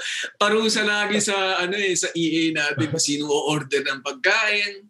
Di ba, pahirapan kunin lahat ng order, tapos lagi may kulang, etc. Pero, yun. I think yung ano Naalala eh, niyo? eh, Chego. Hindi, na, ayaw sa, naalala niyo ba yung merong umu-order ng ano? Parang meron silang karinderya na suke. Tapos, isang, isang, isang staff, I forget who, eh. dalawa sila. May Si- karinderya silang suke. Kwento nyo nga yun, yung nag-away. Si ano to? dalawa. Si Sarge at saka si... Ano yung pangalan ni sa Eh, si Niel, si Niel, pati si Tots. Niel marami. Tots, Yung oh. dalawang kumukuha. Tapos si Sarge at si Baby. Si yung Baby. dalawang, ano, Si nagluluto. Karinderya. Oh, Oo. parang dalawang magkaribal na karinderya sa may... Ano, anong tawag doon sa Solano? No? Hmm. Sa likod ng opisina na, sa likod ng building na mukhang barko, may ano, mga isang stretch ng mga karinderya. Tapos yung pinagte-take outan natin doon, si Sarge at si Baby. Ngayon, nagkaroon ng ano eh, ano ba? Parang sila yung nag-volunteer na sila na yung tagakuha nung ah, orders. orders ng lahat. Tapos may ano ata sila eh, may kickback silang konti. may ano sila. Meron silang, may dagdag ng konti na parang, ang sinasabi na nila, kami na magsiset nito, pero sana libre na yung pagkain namin. So, I think may dagdag na konti eh. Per, parang 5 pesos per Hmm. Baka magalit si Tots sa sinyal sa atin, baka mali, pero pero yun yung naaalala kong ano nga eh. Yun ang, ang lunch natin. Ah, Tapos, di ba, parang nagkaroon ng hidwaan between Hmm. Sergeant Babe. Tapos proxy war. Si, si proxy war si Tots at saka si Niel. Dahil parang nagkaagawan sila ng kliyente, nag-uunahan na lang sila kung kanino magbibigay. Tapos isang araw, nung kukuha na yung isa sa kanila, wala na, naka-order na lahat. So, syempre, si Sarge nag-aabang. Nagluto siguro siya ng marami. Tapos nag-aabang siya order. Biglang wala na. Oo. Yun, nagka-ano sila nun. Na, na, na, naalala ko yung ano, may, may isang masarap na kainan, ano, yung Casa Roses. Mm. Pero sobrang mahal naman. Mahal Kaya mahal. parang very rare ka makakain doon. Tsaka pag may na lang special occasion or Hmm. meron kang nag- na-achieve, tsaka ka lang kas- reward mo yung sarili mo sa Casa Roses. Yan, napagkwentuhan Bukas pa namin ba? ni... Napagkwento, bukas, hindi ko alam kung bukas pa siya. Ah, bukas pa daw, Casa Roses. Napagkwentuhan namin ni Gian yung strategy, eh parang naging technique namin dyan isang beses eh. Bumili kami ng isang molo soup. It's like, dalawang kanin. Hati kami sa isang molo soup. Dahil nga pagkamahal-mahal ng molo soup na yun, tapos ang babaw ng bowl, para siyang plato na halos eh. Hindi ko sinisiraan yung Casa Roses. ah. Shoutout sa Casa Roses. Pero ang sarap, masarap naman pagkain. Yun lang, masyadong hindi kaya ng budget namin mga panahon na yun. Tapos, Masarap yung ensaymada burger nila. ay, oh. Ensaymada yung buns. Tap, eh, tapos may burger sa gitna. Tapos, sorry ah, sa lahat ng listeners dyan, kung nakatira kayo malapit sa Malacanang, sa Arlegui Street, merong isang restaurant, Daddy's ang pangalan. Sobrang sarap ng Daddy's. fried chicken Ah, nila. pala. Mura lang, pero maghihintay ka tatlong oras.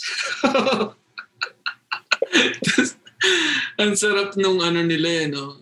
Parang puno ng umami yung yung chicken tas yung yung sauce niya. Parang hinaluan ng kalahating tasa ng tubig. Parang max. Tingin ko parang max pero mas ano eh, mas maraming balat, mas maliit yung chicken. Tapos shout out din pala sa Vincent's Place, yung kambingan na nasa labas, na kambingan ng mga sikat tapos may mga picture ng lahat ng sikat parang Manny Pacquiao, boxer, or ano, Ochoa, executive secretary, tapos may random na puti doon, Lars Evert from Finland. Hindi ko alam bakit, dahil siguro puti siya. Andun siya sa wall ng mga sikat. Tapos, um, katapat niya yung Max sa labas ng uh, Malacanang. Tapos, may binibenta doon sa Vincent Street, Max style fried chicken. Mas mura sa Max. Di ba pag tinignan mo yung menu, ang nakalagay parang Max. Oo, Yun yung parang Max. Parang Max. Yun yung Oo. pangalan ng fried chicken recipe nila, parang Max. Et, ito ba yung ano, yung ama nag, nagbebenta ng kaldereta na masarap? Oo, oh, Kambing. kambing. Kambing.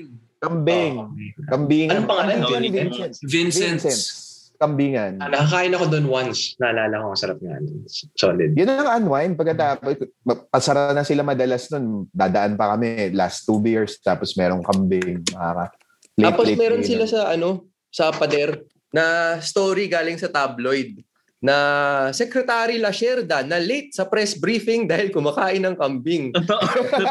Late. Naalala ko yan. Sa Edwin. Diyos ko po. Nabalita nga. Sino may pinakamaraming nakuhang tsokolate dun sa chocolate dun sa bowl ng tsokolate sa may private office sa atin? Baka ako. Itataya ko, kung mabibilang, itataya ko si JC. Si, Si JC. si, si JC o kaya si Seriol, medyo agresibo. Si Seriol, walang kabog-kabog yan eh. Talagang uh, kukunin niya, tapos diretso sa bag. Pero ano, a- alam mo dahil dun sa tsokolate na yon, malakas yung tama sa akin ng mga kwento-kwento ni 75 na yung ano, yung ayaw niyang mamigay ng tsokolate kaya kinuha lahat ni ano, Ninoy. Tapos pinamigay niya sa buong kabahayan yung yung yung tsokolate. 'Di ba? Yung ano ano nga eh, parang nalulungkot nga ako na yung yung awkwardness niya. Naging malinaw lang talaga sa akin nung naririnig ko na yung eulogy ng mga tao. Yung nagkikwento si Almendras tungkol sa ano yung buhay nila sa Ateneo. Walang lumalapit kay 75 kasi natatakot na ah, ah, damputin sila ng Metrocom kasi may association sa mga Aquino. Parang iniisip ko, parang Mm. tumatanda si, eh, lumalaki si 75 na iniiwasan siya ng ng mga peers niya kasi na, may may ganong klaseng takot. No, tapos yung yung yung pamilya nila na la, laging nalalagay sa sitwasyon na may may kailangang banggain na malakas na na, na pwersa na parang nalalagay sa perspective yung yung personality ni ni 75 na hindi ko masyadong na-appreciate nung nasa harap ko siya at nagbibigay ng input sa atin. Mm. Yeah. Eh, yan. Uh, well, dugtong ako yung kay Yul. Ganyan din, parang na-realize ko na lang nga na may nagkwento from isang senior staff din. Uh, nasa sortie parang midterm elections na, na parang parang aftermath na naman ng isang madugong patayan ng speech. Tapos parang habang nagyosi sa labas na kwento na parang kailangan mo intindihin yung nakaraan din niya na lumaki siya may security detail na siya sa paligid niya. Hindi niya ginusto yun from senador yung tatay niya. Then martial law. Nanalo yung nanay niya as pangulo. May security na naman. After mamatay, magiging pangulo siya, may security na naman. So parang yun na yung yun na yung mundo niya, yun yung katotohanan niya. eh. And hindi ganun yung katotohanan ng marami sa atin. Hindi hindi tayo nasanay na palagi may nakabundok na security, may naka naka ano so kahit yung lambing niya, kahit yung paraan niya ng pag-unwind, barrel. so yun, tapos kapag uh, ang mga magazines niya kapag nabigyan ka ng pagkakataon na makapasok sa ano, mga magazines niya, mga tungkol sa mga gera-gera, mga ganyan. And then of course, Dag- dumaan. Dagdag, dagdag ko lang Charles doon sa ano sa sinabi mo tungkol sa barel. Kasi Mm. kung ako may may stock din na shrapnel sa leeg ko. Mm, exactly. Mag-aaral mag-aaral din akong bumaril eh. Mm. Kung sakali baka mangyari sa akin uli yung kailangan marunong akong lumaban. Yung, yung mga bagay na nagigets ko pa konti-konti habang pinapakinggan ko yung mga eulogy ng mga mga malapit sa kanya. Eh tsaka kahit gusto yung, di ba nga, yung kwento mo na pa, si, sinabi ni Secretary na para, kung sa normal na tao yan, na parang may anak ng isang bayani, anak ng isang pangulo, gusto mo talagang, di ba, makichami-chami dyan. And I would think na maraming anak ng mga politiko, mga kaibigan ng mga anak ng mga politiko, yun ang dahilan kung bakit kaibigan nila yung anak na politiko. Dahil sa perks na yun. Pero sa kanya, kapag siya yung naging kaibigan mo, may threat agad sa buhay mo. And that that started martial law pa, bata pa siya. And yun na yung kinalakhan niya. So, parang, okay, medyo na ano ko, but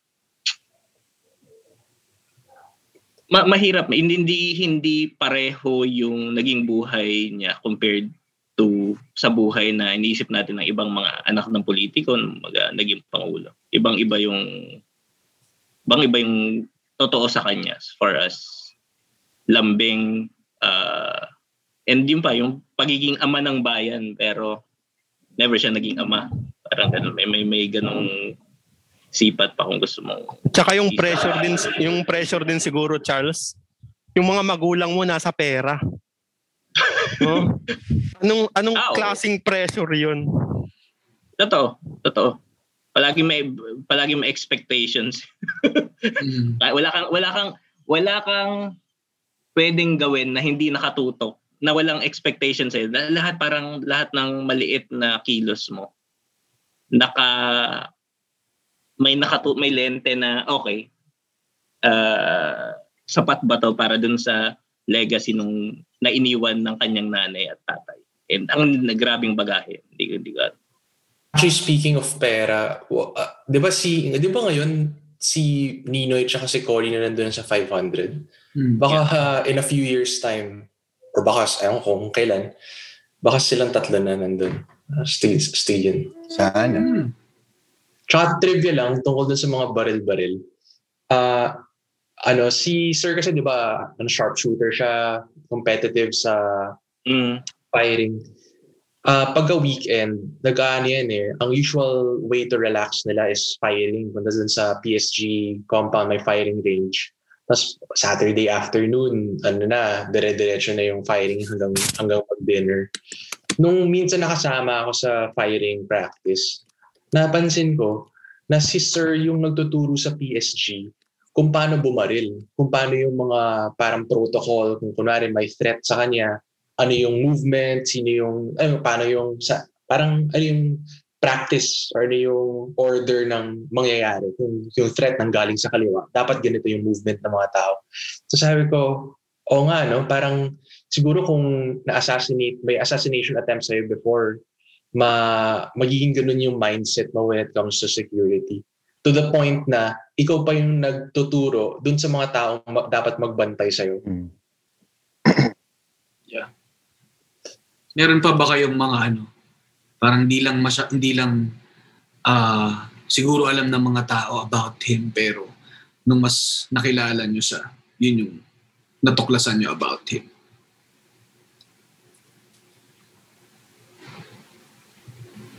Ba, yung mga maliliit na bagay. No? Ako, yung yung ano closeness niya sa mga ano pamangkin niya. Hmm. Parang natatawa ako pag ini-imagine ko na yung presidente na ikipaghabulan sa mga pamangkin niya dun sa sa bahay pangarap no kung kung meron siyang public image na medyo nakadistansya yung yung lapit parang binuhos na lahat dun sa mga pamangkin niya talagang naglalambitin sa kanya yung mga pamangkin niya na yun eh mm. At saka feeling hindi alam masyado ng tao kung gaano siya karelihiyoso. Parang natitake for granted ng marami na, pare, religyoso tong taong tong pinapakinggan nito, di ba? Paspalad. Paspalad. Mm. At hindi niya pinapakinggan lang na, no, sinashare niya to para kang nagsishare na paborito ko si Chance the Rapper, normal kang tao. Tapos, sa kinukwento niya yung mga gusto niyang kanta na yung sa bukas palad. And another eh, small things may, na akala mo parang wala lang pero alam naman ng marami na nag siya. Pero yung kapag may may kilala niyo yung mga taong nakapaligid palagi sa kanya na pwede siyang mag Pero kapag, eh, kapag may bagong tao dun sa grupo na yan, halimbawa labas sa SWG, yung mga nag sa speechwriters, kapag may halimbawa, absec, lalo mga babae na pumapasok, imbis ang po yan sa upuan niya, tumatayo sa sulok dahil ayaw niya mausukan yung mga bisita niya. and yung ibang smokers kailangan, oh dito tayo para ano. And I, can't imagine, kahit normal na tao, minsan hindi ganun ka. Ano, eh. Kasi magalang, magalang natural sa kanya yung ano, hindi hindi hindi fasad yung yung ganun niya. Totoong totoong parang part ng DNA niya na maging magalang, maging religyoso. And yun, may respeto sa sa sa iba. Parang ganun. On a lighter note, nabanggit niya yung tugtugan, di ba? Ah, hindi, hindi ko alam, malamang kasi, baka kasi hindi pa nababasa ng listeners mo yung mga nilabas nating mga pyesa, mga article, mga thought pieces, mga kwento tungkol sa kanya. Pero hindi siya hindi siya simpleng ano ah, mahilig sa music. Hindi ganun. Audiophile pare. Solid. As in, ah, naalala nyo to, mag, ano tayo, madaling araw na. Tapos Mm. yung speech, tapos syempre, umaga yung delivery. So, aga natin kailangan andong kinabukasan. Pero, since tapos na trabaho, yayayain tayo yung sa music room niya. Tapos may music room, yung upuan, eksakto yung position dapat dun sa speakers, ganyan, yung tugtugan. Tapos ang eclectic ng taste ng music, eh. may bukas palad, pero meron mga, hindi ako ma-hip-hop eh, pero kayo, napakinggan niya yung mga hip-hop. Ako, Ice sa Sigera yung naaalala kong lagi niya pinapatugtog eh. Saka dadalhin, dadalhin ni ano, Regine. May Taylor Swift. May Taylor Swift din. Oo. Ay, matutuwa, matutuwa yung mga Swifties na ikinig si Oo, oh, Wait, eclectic. dagdag ko lang yung sa sinabi ni Kael. Um, I think na naikwento ni 75 sa atin dati, dun sa CD collection niya, tatlong kopya yon per CD. Tapos, one to listen to, one to store and, and display, and one to lend to other people. So, ganun siya ka-obsessed sa music niya. Mm. Dagdag ko lang, ano, nung sa bahay pangarap kasi, may isang kwarto doon na music room. Naalala nyo, naalala nyo ba yun, guys? Oo, oo, oo. Tapos, uh, one time, or uh, one time, pinapasok ako ni Sir doon. Pero to me, parang nagulat ako kasi private space niya yun. So, pinapasok niya doon sa music room na yun. Tapos, pinaupo niya ako doon sa upuan kung saan siya. Nasab, nabanggit nga ni Kael, very precise yung position ng upuan na yun kasi may speakers na malaki. So, yung yung talbog nung nung sound, sakto, mata, makasagap mo lahat kung doon ka nakaupo. Tapos, naalala ko parang, sorry, oh, Raf, Raf, uh, upo ka dyan. Tapos ginalaw niya yung speaker. Tapos pin- may pinatugtog siya. Pinahingan ko. So mamaya, oh, ginalaw naman niya ulit yung speaker. Tapos pinaki- pa, pinagpatugtog ulit siya. Pinahingan ko. Sa niya, na, napansin mo ba yung pinagkaiba? Wala, ay wala naman akong napansin. Wala na lang ako. Kasi nangyari. Sabi ko, o nga sir, iba, mas maganda pagka ano, yung isang pwesto, mas maganda. Tapos, ganun talaga siya, ano, ka, yung audiophile yung tawag. Audiophile. Tapos pare, di ba, tinanong ko siya ng direction, sabi ko, Boss, ayaw mo magplaka? Kasi noong mga panahon na nag, nagsisimula yung revival ng mga plaka. Boss, ayaw mo mag, magplaka? Kasi it seemed to me the more, I don't know, parang may, may pagka-hipster siguro yung ano, di ba?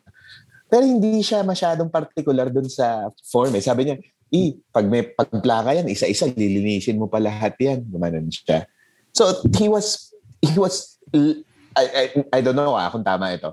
It seemed to me he was more about the sound than the music itself. Parang ganun ba? Yeah. Parang more about the, yung, yung, yun yata yung audiophile at saka, uh, tsaka Tingin ko na-research niya rin yan eh. Kasi ang alam ko, ang pinaka, pi- kung, kung tunog at tunog lang talaga, digital pa rin daw talaga yung pinaka, ano, pinaka quality ng sound, hindi vinyl. Pero yung vinyl nga ay dahil sa experience nung, nung parang nostalgia ng lumang record. Can I talk about one song in particular? Um, Kinakabahan ako sa mga ganyan mo, G talaga. May parating, may parating, eh, may parating. Oh. May pasabog. Hindi. yun, nung araw na ano, winelcome niya si Pope Francis. Tapos, naalala niyo yung speech doon, pinatikos yun eh. Kasi parang siniraan niya yung mga local church leaders sa harap ni Pope Francis, nakakahiya daw at lahat. So dalawa yung, dalawa yung pinakinggan niya that morning. Kasama ko si Tina noon. So una, buong Bukas Palad album pinakinggan niya na parang gusto niyang ano ah, wow, banal yung ano, banal yung yung mood niya. Tapos, nung malapit na yung time na aalis kami para i-welcome si Pope, biglang narinig namin, ito, Dr. Dre, the next episode. Dun, dun, dun, dun, dun. It's the mother D-O-double-G. Tapos, yung last words na narinig niya, bago niya kitain si Pope Francis, smoke weed every day. Minessage ako ni ano, sinulat ko yun sa article ko, minessage ako ni John T. Cruz. Hi, John T. Tapos, sabi niya, naiyak daw siya dun sa pagbanggit nung next episode kasi ringtone daw yun. oh my God. Uh, Uy, speaking of Batikos, ah, naalala niya yung episode ng, I think, anniversary ng ABS-CBN. Tapos, binira Si Ali si yun, di ba?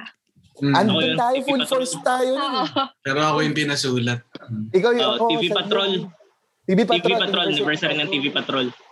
Grabe yung pare. As in, binonjak si... So, sorry sa mga fans ni Noli De Castro, ah. As in, kasi, yun naman, parang, the, the real talk lang, ah. Parang, saan nang gagaling tong banat ni Noli De Castro? Medyo minsan, parang talagang out of this world na wala nang pinanggagalingan, eh. Parang, parang wala man lang throwing a bone to fairness. Walang ganun, eh. Medyo, medyo banat talaga na... Naalala ko yan, Kael. Naalala ko yan kasi may three part, ano eh, tatlong specific instances na talagang hindi niya kinakayang tanggapin. Na may magandang balita, may maganda tayong nagawa. Tapos, klarong-klaro na nililihis nung anchor yung ano, hinahanapan niya ng mali, basically. Mm. Parang isa doon ay may nagre-report sa isang sa sa NAIA, isang ah ano tawag dito? Isang part ng NAIA na kabubukas lang na isang malaking achievement para sa atin, parang gano'n.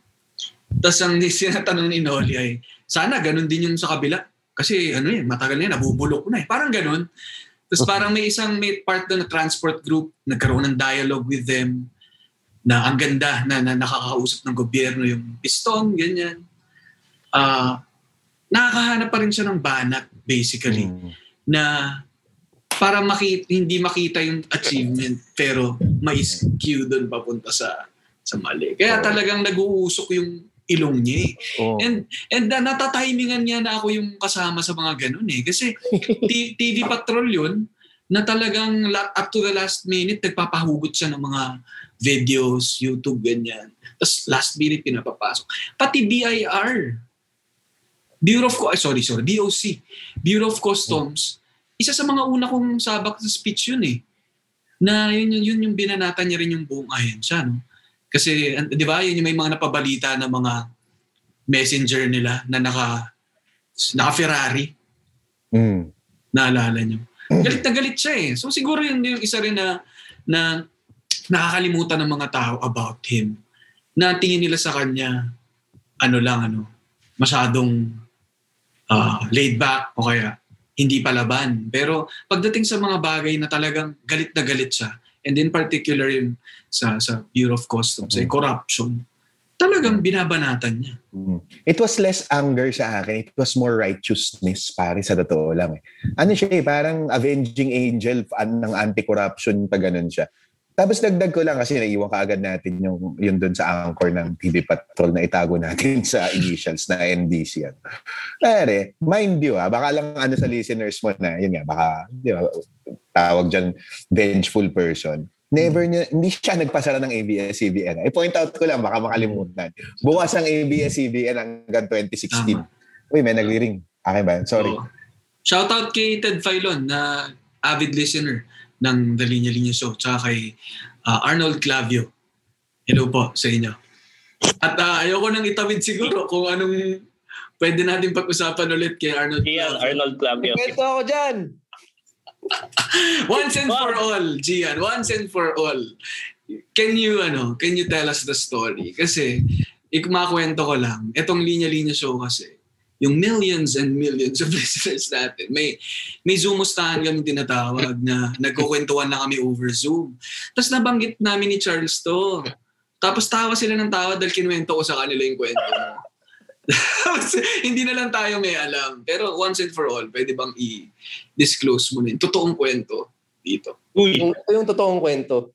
Talagang totoong kwento. One time, nasa supermarket ako. Daladala ko yung pamangkin ko. Tapos, sanggol pa yon Tapos, yun nga, naiwan ng nanay. Na-late yung nanay. Iyak na iyak. Nakita ako ni Arnold Clavio. Sabi niya, akin na yan. Tapos, pinadede niya yung sanggol. Tumigil yung iyak.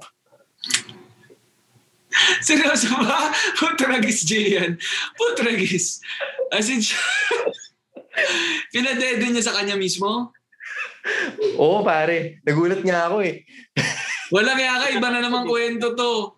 Cut to, di ba? Kakat ba to? Walang kat-kat dito. Pero ano lang yun, biro lang po, Sir Arnold. Alam ko, ma- ano, avid, avid listener kayo. Sana magpatuloy pa rin kayong makinig. Kahit na... G, gagawan mo lang yung lahat ng problema eh. Yung mga ganun eh. Pwede ba i-clear mo, Gia, na hindi totoo? Tina, ano, anong, may parang... Gian, Gian. Lau po. Gian. Gian Lau. Gian Lau. Yung point po, translated na meme yun na ginagawa nila sa mga celebrity na tinagalog ko lang. Okay. Ah. Um, magaling. suddenly started breastfeeding my child. May ano yun, may, may copy pasta yun. So, sorry po Sir Arnold, hindi naman po. Gian Gentile. Ay, sus Mariosip. Ay, nako. Alam mo, medyo na pasarap na ng sobra itong kwentuhan natin siguro dahil nga. Ngayon, la- alam niyo, isa, ko ng, isa kong realization din. Parang after ng stint natin sa government, six years, never din talaga tayo nagkaroon ng chance to, ano eh, to process and to talk about these things. No? And, and then, tingin ko kaya, ano eh, kaya lalong heightened yung emotions natin. Lalong nagiging ang, ang, ang kulay ng lahat or ang dilim minsan ng lahat. Kasi ngayon lang bumalik lahat ulit. Ano? Parang pagkatapos natin sa gobyerno, punta na tayo sa mga kanya-kanya nating bagong ginagawa sa buhay. Ano? At hindi na wala tayong time to talk about these things. Dagdag ko lang dyan, Ali. Um, yung, di ba nag-journal kasi ako nung, may work journal ako eh.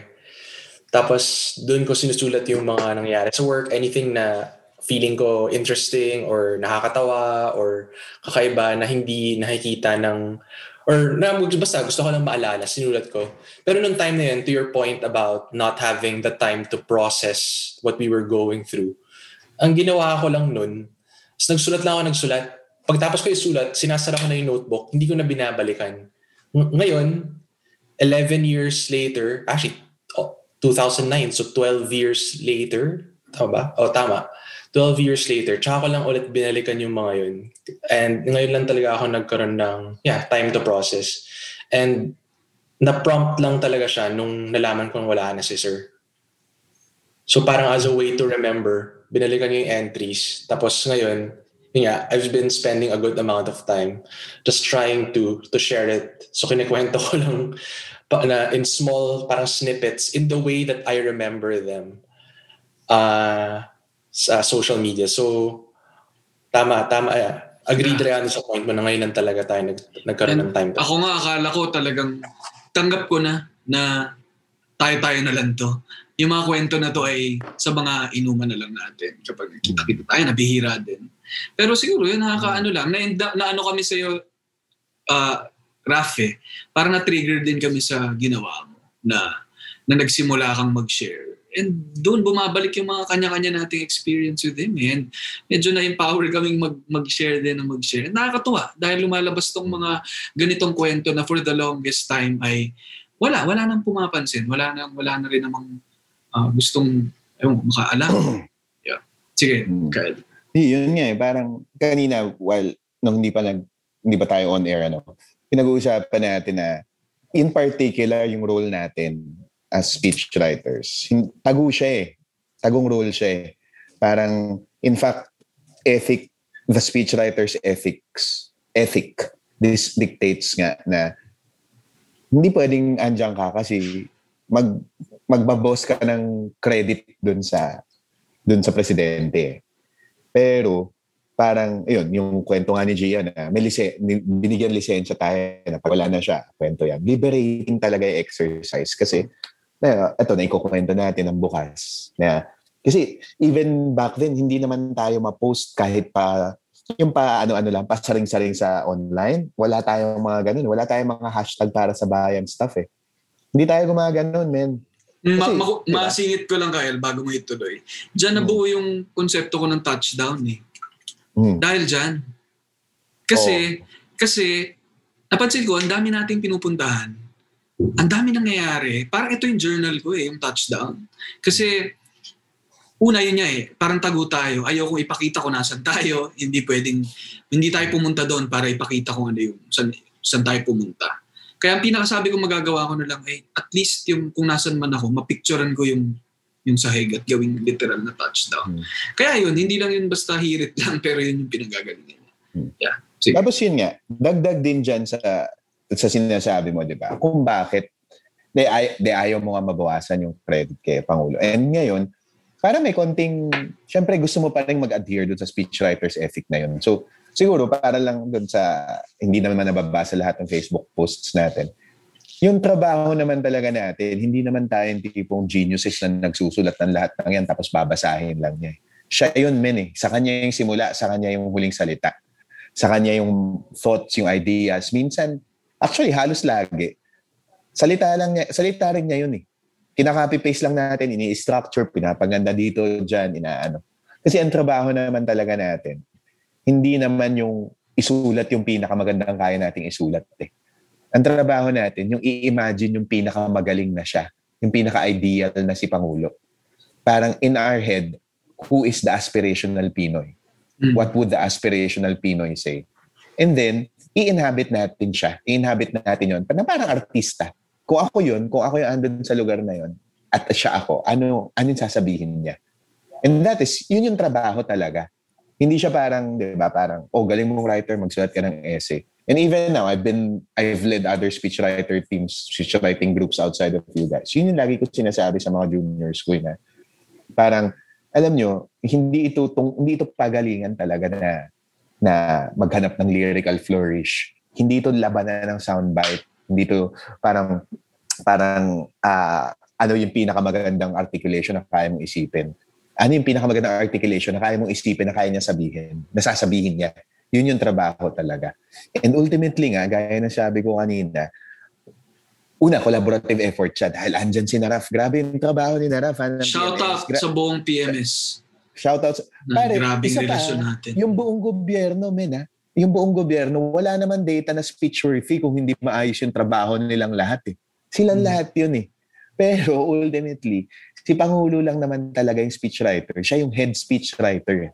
Hmm. Tayo naman yung mga batang nabiyayaan lang na maging typist. Hmm. At siya talaga yon Spirit niya yung nag inform dun sa lahat ng sinulat at isus, ah, isinulat natin. O tinulungan natin isulat. Pinagtulungan natin isulat. Kon- Konting dagdag lang dyan sa sinabi ni Kael.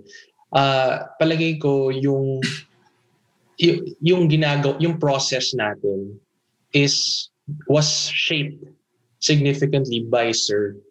Kumbaga siya rin talaga yung architect nung lahat ng ginagawa natin na yung need for data, yung need for um, uh, fact-based policy making, na, nabuo yun dahil yun yung gusto niya. So siya yung pa yung nag-lead at nag-create ng process na yun. Tayo na yung nag-execute. Pero siya talaga yung yung mastermind behind it.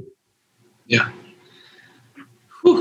Alam nyo guys, ano, as much as gusto ko magtuloy-tuloy pa to, I think, ito na isa sa mga pinakamahabang episode ng The Linya Linya Show. Pero dahil, siguro nga, nagbumubuhos yung ano eh, yung mga kwento lang din. At ang daming, and ang hirap ilagay sa isang episode ng anim na taon na yun. Ano. And then, and ang dami pa nating pwedeng sabihin about, about Sir. And then yung mga experience natin doon. Pero siguro bilang pagtatapos na lang, no? Um, kung sa, ti- sa inyo, ano, ano sa tingin niyo yung pabaon niya? No, ngayon wala na si Sir. Ano yung pabaon niya siguro sa inyo? Or in general, sa, sa, sa iniwan niya? No? Anyone? Reverse order na lang naman ngayon. Pwede ba? Sige, Tina. I think nasabi mo na rin naman Tina sa, sa article. Ewan ko, pero hindi kailangan lahat. Pero kayo, meron pa ba kayong gustong last na i-share lang?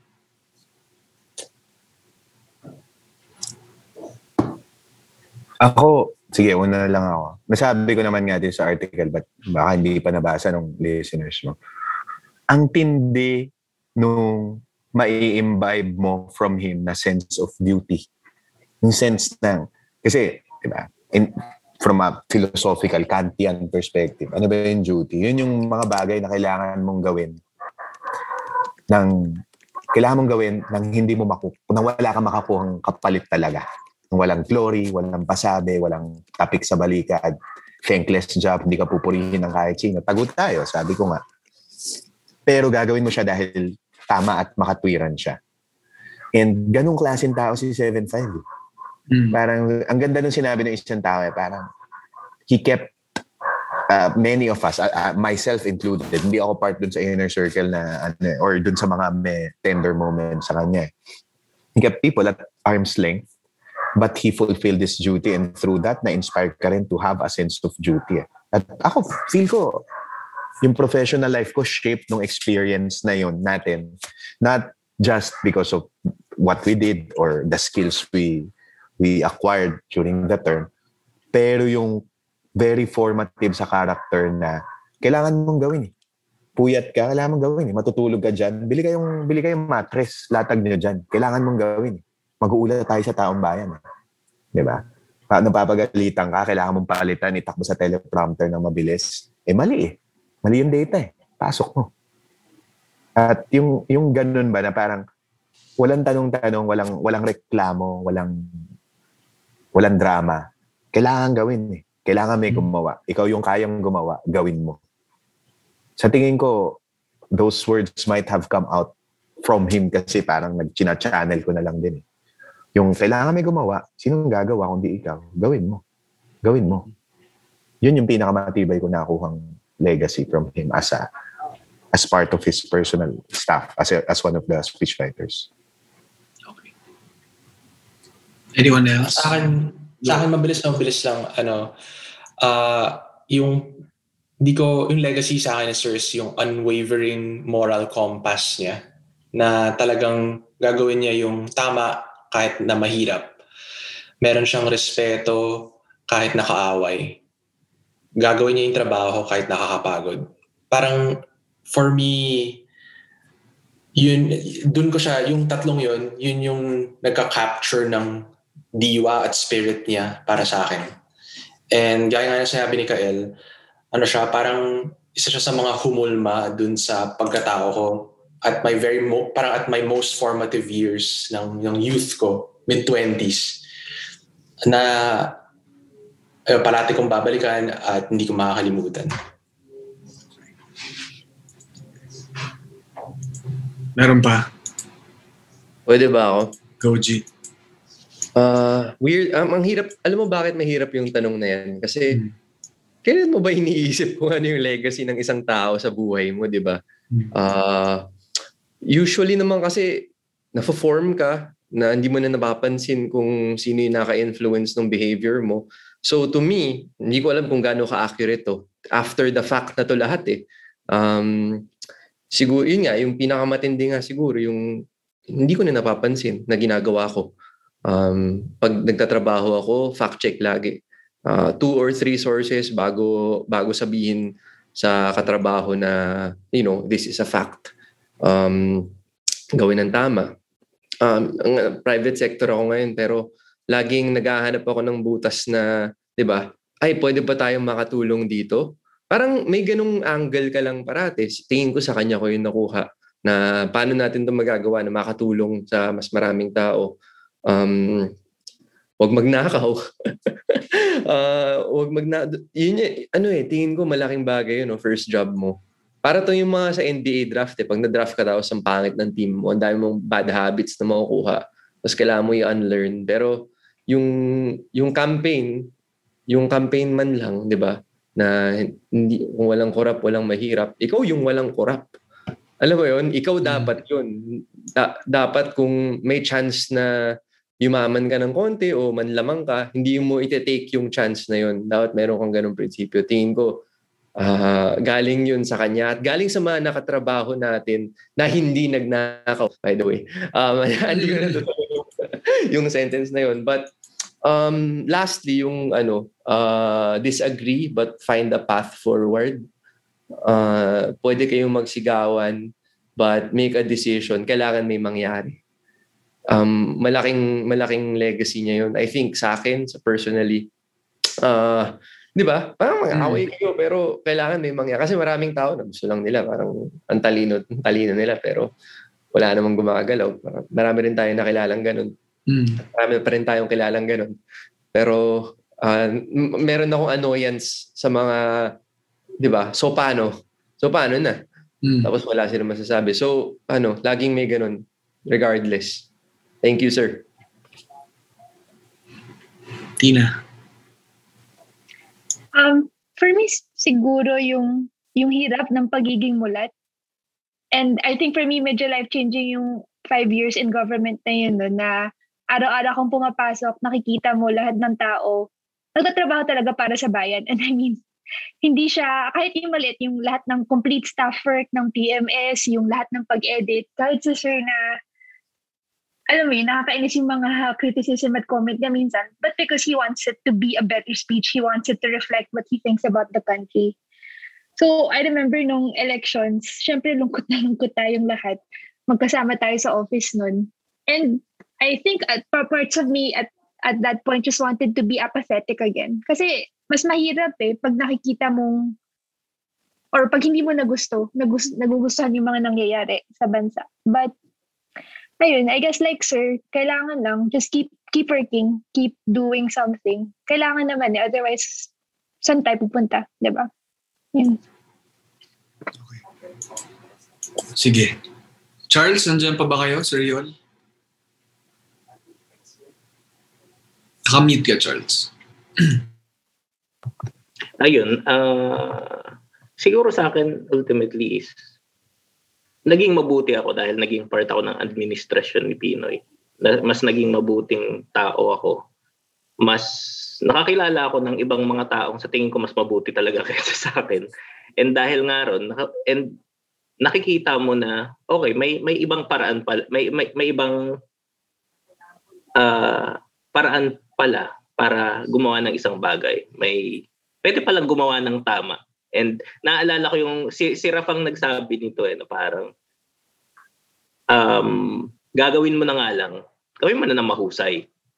And yun din yung palagi niyang nasabi na, guys, gawin, gagawin na rin, gagawin pa rin naman natin to eh. Gawin na natin ng mahusay. And uh,